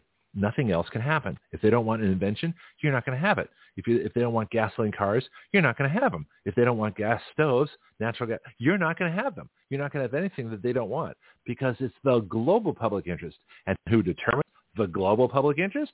They do, of course. All right. So that's what this is about. About halfway down. I'll be done here in just a minute. I said, while upholding the highest standards of governance. What are the standards of governance? Who determines the standards of governance? They do. You know, who determines what your freedom is, what your what you can do, how you can operate, what your rights are? They do because they have, as they say, moral and intellectual integrity, which is at the heart of everything they do. So let me read that again. They say moral and intellectual integrity is at the heart of everything it does. In other words, them, the World Economic Forum. This thing is just a total lie. Then it says our activities are shaped by a unique institutional culture in other words, away from the individual, founded on the stakeholder theory. I'm going to get Jonathon to explain what stakeholder is because I'm not still clear on that definition yet. Then it says, which asserts that an organization is accountable to all parts of society. This is straight out of the Fountainhead. This is out of Ayn Rand's worst nightmare. This is out of 1984, that you as an individual are, are accountable to various groups, and the group's accountable to society as a whole, and that nobody can do anything that isn't authorized by the collective. They then say, the institution carefully blends and balances the best of many kinds of organizations from both the public and private sectors, in other words, fascism, international organizations, in other words, world government, and academic institutions, in other words, propaganda centers. We believe that progress, they say, happens by bringing together people from all walks of life who have the drive and the influence to make positive change, again, according to them. And then they have the latest annual report and things like that. Given this fascist manifesto that I've just read, um, Jonathon, comments. I don't get Bianchi's comments. I'm curious. These people are scary. Yeah, well, no, it's interesting that that you point out, and I think what you read points out how tone deaf they are, how how totally indoctrinated in their own self-importance they are that they can't understand, as you pointed out, mm-hmm. what they're actually saying. I mean, they're they're way down the rabbit hole. In other words, in uh, Alice in Wonderland terminology. Um, I don't know what else to say. I mean, stakeholders is, of course, a liberal um, idea, which is to say that you know that which is a war. Stakeholder t- discussion is a war on private property. It's a war on ownership. You know, it's like so if um, well, I mean, I can't even think. You know, so so if I own um, a gas station and somebody wants to fill up at my gas station, then they you know they have equal rights with the person who owns it. Hmm. Interesting. But I think it's interesting. Oh, go ahead. No, keep going. Keep going. I'm going to make sure we get it uh, uh, all accounted for here. These people, I mean, pe- people who are totally convinced of what they believe are really not able to keep it to themselves. Can't. Okay. In fact, Jesus said, "Abundance of the heart, the mouth speaks." If they talk long enough, they will tell you yep. how messed up what they're really doing. Oh, it's a weird bunch. I'm looking for the guest list right now. I think I, I have uh, I have too many sites here up on my uh, up on my board to find some of the things I'm looking for. But uh, it's uh, I, I've got different countries, different things like that. But I want to just get your feelings on it. Bianchi, what uh, have you? You got another one called D Voice.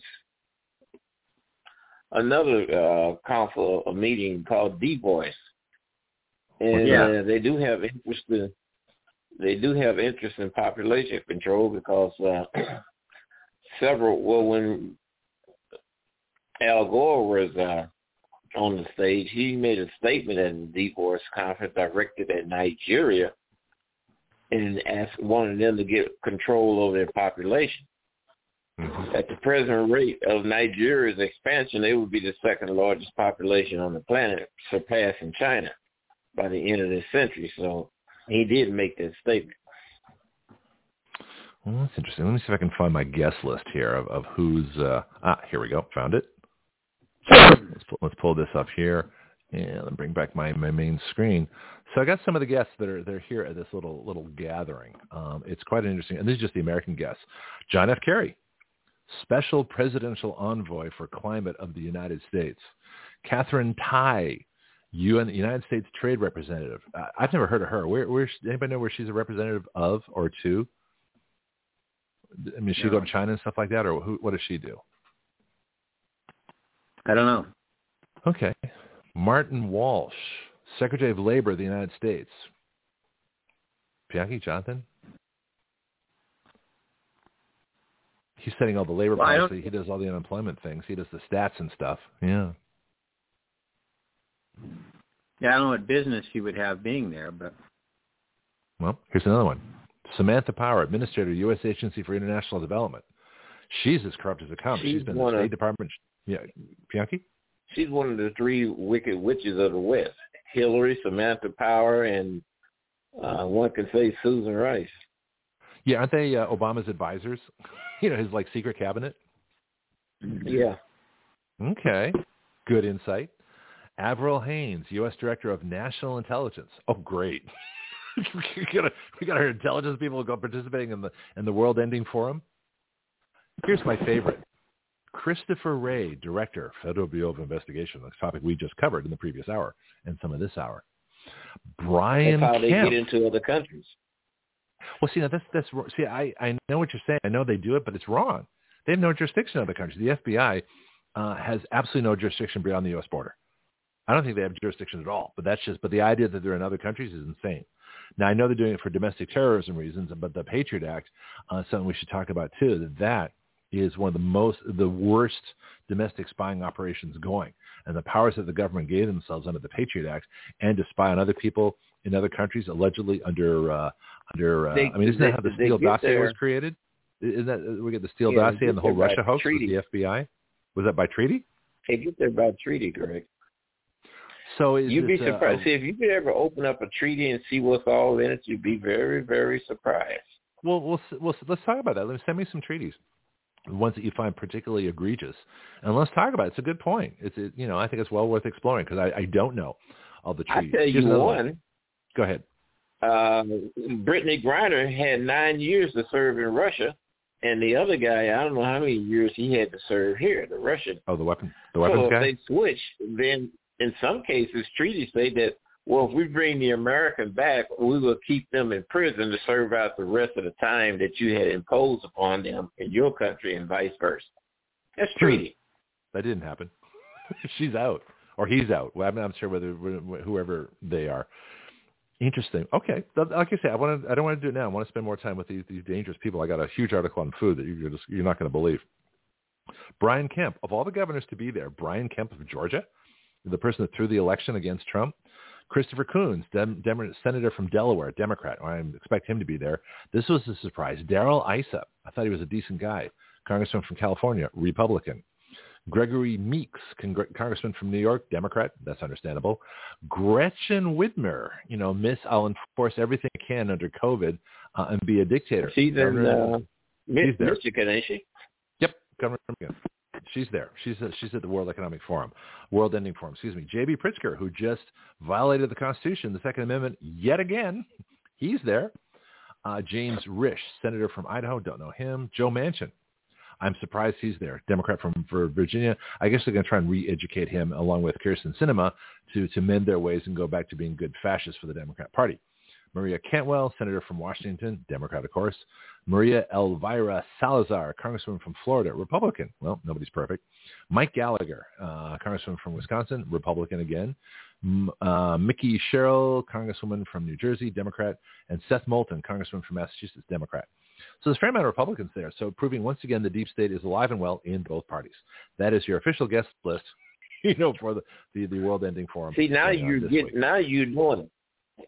Now you now we starting to put the uh, pieces of the puzzle together and uh, have our bloodhounds on the trail.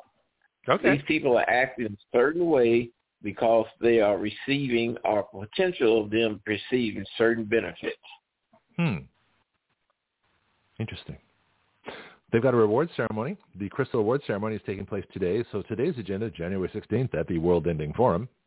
It says at the opening ceremony of the World Ending Forum, my words, uh, the winners of the 28th Annual Crystal Awards. I've never heard of these. This year's awardees are four exceptional cultural leaders, in other words, brainwashers and propagandists, who are being honored for their work to promote environmental conservation, food security, climate change, mental health, and education. Let me read that again. They're being awarded for environmental conservation, food security. This is, this is the one I'm going to explore, right? Climate change and mental health and education.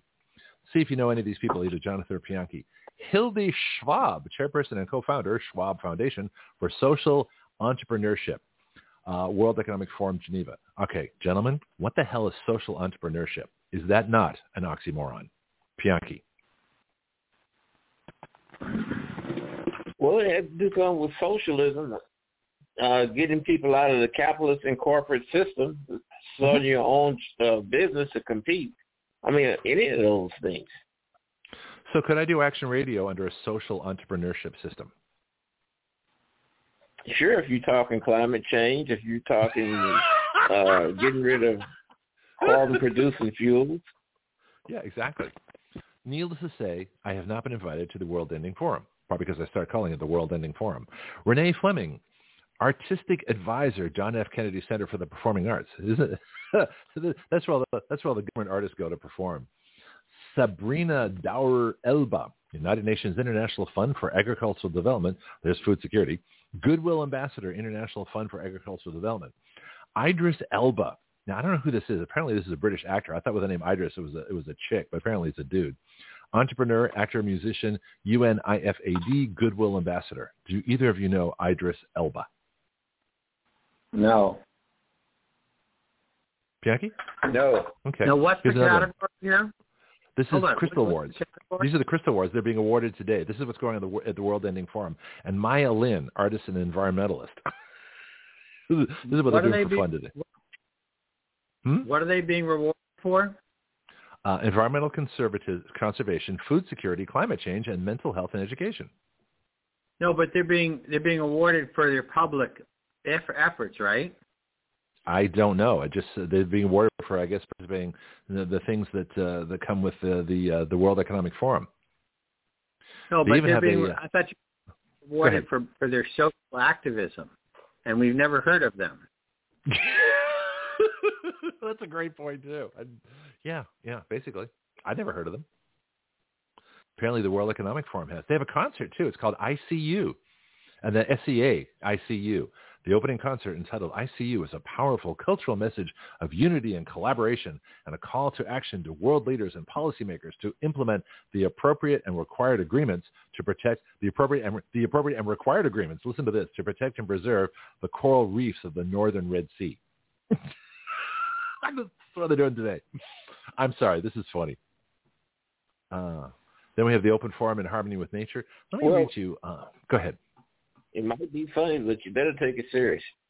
I do take it seriously, but I still make fun of them. I still ridicule them because they are dangerous. You know who their last obstacle is, don't you? Well, actually, it's two: Russia and the United States. But uh, the only thing that they, the, the thing that we have going for us is the U.S. Constitution. Mhm. It's the supreme law. If they were Right. dealing with a state, if they were dealing with uh, a department, they will run right through it with bribes and so on and so on. Yep. And the fact that people uh, have the liberties of protecting themselves. Yeah. Jonathan? No, I just it. I. And it sounds like when Chris says that these people give lucite blocks to each other. What's that? Because again, I've never heard of these people, so it sounds like sounds like there may be more than meets the eye as to why these people are getting getting lucite blocks. Because I've never heard of them, and so they've they've done something behind the scenes that that why they're getting rewarded. I think I I don't know what what that is. Well, that's only but- part of it. Let me uh, let me go to another thing I found here, and we've got uh, articles: workforce and employment, women in work, how governments and companies in Latin America are closing gender gaps. That's one article. The next, this is this is under the heading Our Impact. Then they have uh, trade and investment, removing trade barriers in the developing world. They have plastics in the environment, accelerating reuse models to achieve a world free of plastic waste. So plastic is next, folks. That's the next thing they're going to get rid of. Then they have a Ukraine section, delivering life-saving supplies to countries facing humanitarian crisis. Actually, it's more a political and war crisis. And the one I wanted to focus on, agriculture, food, and beverage, okay? Farms to food markets, providing solutions and collective action for sustainable food systems. Now, can anybody for the life of them tell me what a, uh, what a food system is? What's a food system? You guys, have you heard stuff like this? Uh, I've heard of food Well, system, What's a food system? like school lunch programs. I don't think that's what they're talking about here. yeah, is Here's that a, they- is that a Go ahead, go ahead, Jonathan. What's your question? Uh, so a food system is that a McDonald's or a Taco Bell or no? It means it means that I mean leftists depend upon redefining everything. Okay. So so we, so a food system is redefining. You know, nothing is what you think it is. It's like uh, pay no attention to your eyes. Pay attention to what we're trying to tell you. Um, you know, so it, it, it's about um, it's about how it all fits together in their minds, not not what you not what the average person thinks. Like uh, your school lunch program where pizza is categorized as a vegetable. No, is it? I have no reason to lie. well, well, because there's like you know pepperoni. Actually would be a meat and a vegetable because you got pepperoni and uh, maybe onions on it. Let me um, Let me give you some more details on this article. It says the world may be facing the worst food crisis in decades. Well, there's reasons for that. They're cutting the nitrogen fertilizer. They're taking the carbon dioxide out of the air that plants need to breathe. They're, they're blowing up food processing plants. They're cutting the supply chains. They're, ruin, they're, they're ruining everything that uh, gets us food. So this is a completely self-imposed crisis by them so they can bring about a solution. It's like blowing up the Reichstag in Germany, saying we better elect Hitler and solve all the political problems when Hitler's going to blow up the Reichstag. This is exactly the same thing. This is like the food Reichstag. That's a good. That's a good way to put it. Um, but see, the thing is, these leftists they always assume that they're smart and everybody else is stupid. Mm-hmm. So so every, they blunder over and over and over again by thinking that that that they're they're talking about people who that they're talking that they can fool people. And and the reality is is every time like for example, we get these tweets from the White House and everything else about, you know, but but everybody who goes to the grocery store mm-hmm. know, knows, knows what the economy is like. You can't mm. you can't fool people who who have to for you know fork out the money. Um, so right now the big you know the big issue is the price of eggs. Yep. So they're going to tell us that, yeah, that they're doing all these things, but it's the price. It's the price of eggs that, uh, you know, may decide the next election. I mean, That's interesting. Yeah, I've heard bird flu, but uh, price of eggs have gone up at least fifty percent, probably more, like seventy percent, given you know the last couple of years. Let me give you a couple more points here. We're sort of running out of time, but it says the the Food Action Alliance supports 19 flagship initiatives that are transforming sustainable food systems. It says over 35 partners are engaged in providing healthy, nutritious, safe, uh, and safe foods in ways that safeguard our planet. So in other words, food is not good uh, unless they say it's healthy, nutritious, and safe. Now, what the hell are safe foods? Okay, that's the question I want to explore here. Let me get to let me get this paragraph here, and then there's a video it's got background music. I can actually read what they say in it. This is going to shock the hell out of you. All right. So he says the, they, they say, this is the World Economic Forum, which I'm calling the World Ending Forum, the impact of improving sustainable food systems. All right. From the Colombian Amazon to Southern Africa, the Food Action Alliance, the FAA, sorry, I think that's funny, right, hosted the World Economic Forum hosted by the World Economic Forum, is transforming the way food is produced, processed, consumed, and disposed of through multi-stakeholder partnerships and investments. That's the scariest thing I've heard all day. This work aims to ensure economic and social inclusion with a focus on women and youth while providing healthy, nutritious, and safe foods in a way that safeguards our planet, conserves natural resources, and builds resilience against future shocks. Jonathan could probably spend like half an hour just trying to dissect what that just says. Then it says the Food Action Alliance currently supports a growing portfolio of 19 flagship initiatives that are transforming and improving sustainable food systems. Examples of these projects, I got to slow down. Examples of these projects include transforming the dairy industry in East Africa, rolling out regenerative agricultural models and reduced food waste on farms in Colombia, increasing access to digital technologies to boost harvests in Southeast Asia. These people are all over the world. The alliance is working across four hubs in Africa, Latin America, India, and Southeast Asia. Engaged stakeholders include partners from both the public and private sector, such as Cargill, UN Food and Agriculture Organization, Global Alliance, yada, yada, yada, yada. At the World Economic Forum in 2022, the government of Rwanda joined the Food Action Alliance and stepped forward to co-lead and host the alliance's global secretariat and regional secretariat for uh, Africa in Kigali. So here it says, what's the challenge with sustainable food systems? The world may be facing the worst food crisis in decades, caused by them, driven by the compound effects of COVID-19, again, driven by them, climate change, and conflicts such as the war in Ukraine, exacerbating already skyrocketing food and energy prices and severe hunger. See, they're behind all this. So, so the constant problem, I'm just about the video here. It says food systems are complex and currently unsustainable. What do you mean food systems are complex and currently unsustainable? That's a bunch of nonsense.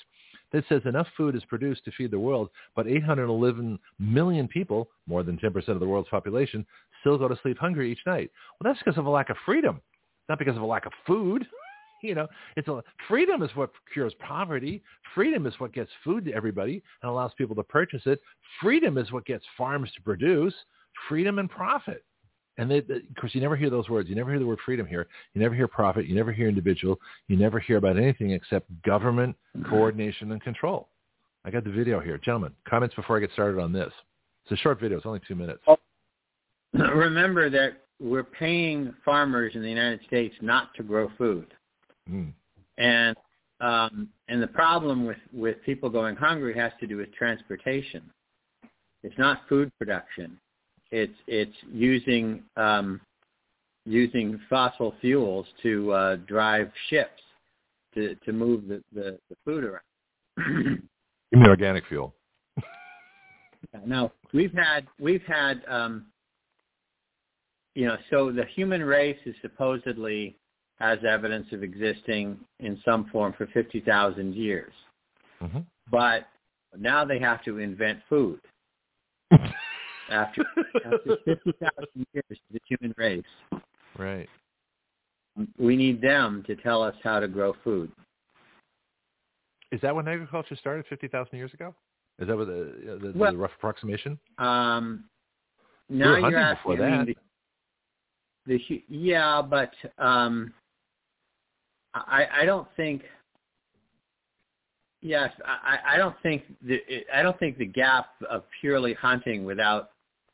I mean, I, when when identifiable humans, Homo sapiens, arose, I think it's fair to say that that there was some level of of agriculture pretty coming pretty pretty fast behind it. Um, but um, I, you know, well, you had hunter gatherers, in- right? You had naturally occurring plants, and you had uh, you know prey. And so you had animals, you had hunters. So so if you go back Cro-Magnon, Cro-Magnon, which is not Cro-Magnon, Cro-Magnon and Neanderthal or Neanderthal, depending on how you pronounce it, uh, they were hunter gatherers, and they uh, I don't think they had established agriculture, but wasn't Cro-Magnon the the last you know human species before Homo sapien, us? And and did they have any agriculture at all? Did they plant any seeds? I mean, I don't know. And this is, you know, I'm just curious. trying to establish how old agriculture is. I think I think they did, but probably not as a, you know, not that you would see patterns in the in the ground of, you know, organized pretty farms. But I think, Mhm. um, you know, but I, that that's a, that's an interesting question. I don't know. Well, what about uh, plants to go? I mean, there've been apple trees before there were people, probably.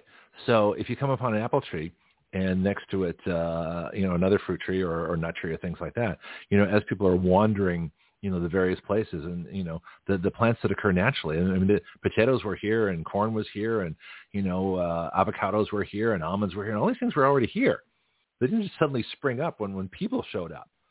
So they, I'm sure there were places where these. Now they were grown in, in they weren't grown like in the apple orchard. I mean, they, the plants all mixed together for biodiversity because it ensured their survival better. Uh, but these things were already here.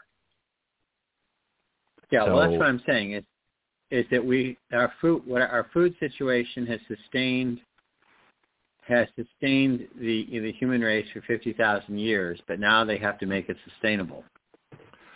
That's that's brilliant. That is exactly the problem. Well, let me let me read this. Me, I'm going to read. I'm gonna, this is just a, a music thing with a bunch of uh, things, and I can read it. So you're probably going to hear some background music. Um, but here's the title of this video: Four new foods that cut your dinner's carbon footprint. You want to hear that again? Four new foods that cut your your your dinner's carbon footprint. Bianca, do you want your your carbon? You want your dinner uh, carbon footprint cut? Are you into that? I wouldn't know how to begin. let me let me let me just play this video. I'll just read I'll read the things as they come up. Four new foods that cut your dinner's carbon footprint from the World Economic Forum. Air protein, number one. Special microbes are used to transform waste CO2 into protein. This mixture is harvested, purified, and dried into flour, then turned into a variety of meat substitutes. Done properly, this is number two, this 100% vegan protein is grown from mycelium, the root system of mushrooms. It can be colored, flavored, and textured any way you like. It takes only 48 hours to produce and uses 35 times less CO2 than beef. Number three, Solein.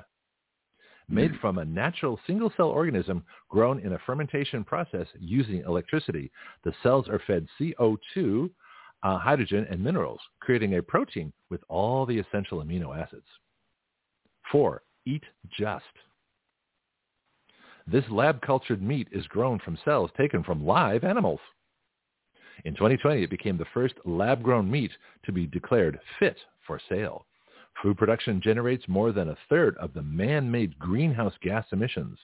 Air protein and done properly are uplink circular economy innovators. How green is your diet? For more information, helping to solve the world's challenges, visit Uplink from the World Economic Forum. Your champions of food system control. oh, that was me. you guys want some mycelium? Do you want some air protein? You guys want your uh, your meat substitute uh, chemically grown in a lab with all the essential amino acids? Don't you feel better? Um, I mean, the thing the thing that strikes me there is I want to go on the fact that there's no such thing as man-made global warming, but that's you know that's you know they didn't say that in the video, Jonathan. They didn't say that carbon dioxide is essential for plant growth either. They didn't say that nitrogen, which is 72% of the air, uh, makes most of the fertilizers that that uh, engage in most of the food pollution, uh, production, not pollution, food production, uh, and feed you know most of the world's people come from fertilizer-generated agricultural products. they seem to miss that little step. Well, what what these eggheads are going to do, because they don't know what's going on with our climate, is to put us into another ice age. Interesting. But anyway.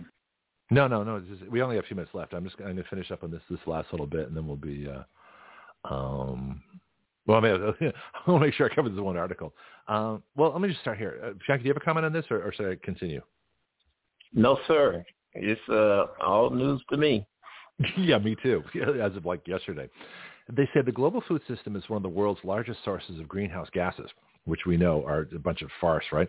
Globally, food production is linked to 70% of biodiversity loss of land on land. Wait a minute. So in other words, when land is in agriculture, it's lost. As the human population grows, these impacts will only increase sustainably nourishing a global population of 9.7 billion by 2050 while meeting the United Nations Sustainable Development Goals, the SDGs, never heard of that, will require food systems that are inclusive, sustainable, efficient, nutritious, and healthy. I guess this is like food equity. They say our approach to sustainable food. The Food Action Alliance was launched during the Sustainable Development Impact. Oh, it was sustainable. I was right. Okay. Forum. Okay. Flagship initiatives supported by the Alliance contribute to tangible impact on food systems in multiple ways, including promoting human health, planetary health, streamlining value chains, huh? Improving livelihoods, oh really? And pushing forward country-led initiatives that strengthen local food systems. It says, oh, this is, here's a quote by Berry Marttin, chair of the Food Action Alliance Steering Committee and member of the managing board at uh, Rabobank. Food systems need to feed a growing population within planetary boundaries. The urgently required transformation of our food systems rests on effective multi-stakeholder collaboration. The Food Action Alliance provides a unique platform to facilitate this collaboration by bringing in a strong and diverse set of partners. It accelerates innovative food systems initiatives supporting national pathways, integration of value chains, and ecosystem enablers. I don't want any part of any of that. I'm sorry. I don't. I just, just stay away from me. Stay away from my food. Stay away from me. Leave me alone. These people are psychotic. Mm-hmm. And, and this is only the beginning of the article. And this is one well, of many. Is, like, Go ahead we've got no time, but if we, if we've never measured the temperature of the Earth, how, how do they know when they've overshot? Yeah, they're just they're just assuming things that aren't in evidence. We can go over time a little bit. Now, what I found out is, is that once the time runs out in one hour and uh, one minute and six seconds, um, the the live show cuts out, but we but it'll still be recorded in the podcast. But uh, yeah, so that's the World Economic Forum for today. Uh, they've got this, and they've got. let me just get this one last bit here: the Open Forum in harmony with nature. Climate change is an undeniable reality. that's not true. Current lifestyles and organizational practices need to change if we hope to restore the health of the planet and protect the well-being of current and future generations. That's not true either. How do we mobilize action towards climate positive lifestyles? And we have speakers. Alois Zwinggi, Managing Director, World Economic Forum, Hindou Oumarou Ibrahim, President Association for Indigenous Women and Peoples of Chad, Bastien Girod, member of the National Council, Swiss Parliament, Gail Whiteman, this is like all women, Professor of Sustainability, University of Exeter Business School, Jenny Davis Perkud, partner, global practice leader, uh, sustainability and reliability practice, Bain and Company. Isn't Bain Capital Romney's company? B-A-I-N? Isn't that Mitt Romney's company? Yep. What are they doing yep. there? That stuck out. Emily Renault, Scout, Basandias, I don't know what that is. Marina Silva, Minister of Economic and Climate Change. They have a Minister of Economic, of, no, excuse me, Minister of Environment and Climate Change, Ministry of Environment and Climate Change of Brazil. Well, she wouldn't be there if Bolsonaro was in charge, I'll tell you that. They wouldn't have anything to do with this. That's Lula. There's what happens. There's a consequence of an election. So in summary, that's what they're doing today at the World Ending Forum. They're devising ways to take our food away, create a, food system that's sustainable, and have these, these weird protein laboratory-grown powders that they're going to form into food-like substances, and that's all we're going to eat. That's what I get from today's agenda at the World Ending Forum, Davos, Switzerland. Final comments, and then I'm going to get us out of here. this has been a great show today. I've had a really, I've had a whole lot of fun. Soylent Soylent Green is people. you ruined it. Spoiler alert. Well, it comes in barbecue. Roast barbecue. you know, that's actually we should call it, that's actually a brilliant thought. We should call it the Soylent Green Conference. That's really what they're doing. Did you hear the recycling people in New York and, and six other states? You can, you can be buried and then your your contents flow into the earth and they give you the remnants back again 60 days later. They call it human composting. Have you heard about this? No. That's true. New York Post reported it. Yeah, New York just signed the bill. Human composting. Yeah. The world is a very sick place. They need us. Gentlemen, they need us. They need us. They need Action Radio badly. All right. We got to go? Yeah. I okay. guess they'll be tomorrow. Um, yeah, I don't know what I haven't figured out tomorrow yet. I'm still working on today. Thank you, Jonathon. Appreciate your report. Pianki, bye, bye. Okay, you take care. Bye. All right, Pianki, final thoughts? Oh, Pianki dropped too. Everybody's dropping. That's okay. Let me get out of here. Let me just uh, a couple little housekeeping things. One, if you want to help us out here, givesendgo.com uh, slash action radio. That's our website to to help fund us and all the things that we're doing to bring you this amazing information that nobody else will do. GiveSendGo.com slash action radio. Our, our site that you're on right now is blogtalkradio.com slash citizen action. Please share this, and that will share all our shows back to the beginning. And also our legislative website, writeyourlaws.com, writeyourlaws.com, W-R-I-T-E-Y-O-U-R-L-A-W-S, writeyourlaws.com. And so, and then uh, I think that's it. This is as far as it goes. Tomorrow I've got uh, Brianna Cannon and the government inquiry. And then we have uh, Josie Kasi with the Latino Report. And the third hour, I'm probably going to continue with uh, day two of the World Ending Forum. Uh, and we'll see what happens with that. And then I'm going to play some, some music for you uh, for it. I mean, I need something a little livelier. Uh, usually have, uh, we, we have our, our sex and sensuality talk so, I, talk, so I play things a little more mellow. Not today. today we have World Economic Forum. So let me see what's going on with my with my, I'm having a little mouse problems here, just because I'm on the the uh, the plug-in mouse, so it's a little bit different. I played that, played that, uh, played that, played. That. Oh, let's play this. Anyway, I will see you all tomorrow morning, 7 a.m. Central Time, and please share the show, share our bills, and share everything else in the meantime. Talk to you tomorrow.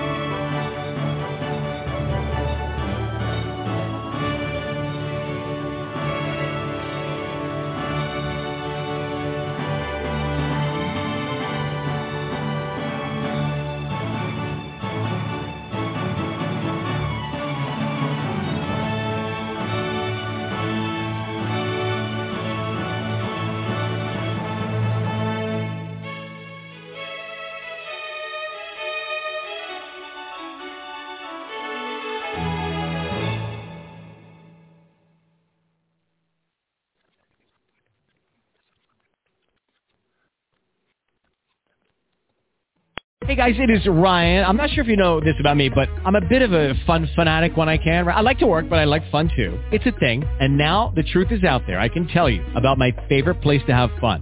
Chumba Casino. They have hundreds of social casino style games to choose from with new games released each week. You can play for free anytime, anywhere and each day brings a new chance to collect daily bonuses. So join me in the fun. Sign up now at ChumbaCasino.com. No purchase necessary. VGW. Void were prohibited by law. See terms and conditions. 18 plus.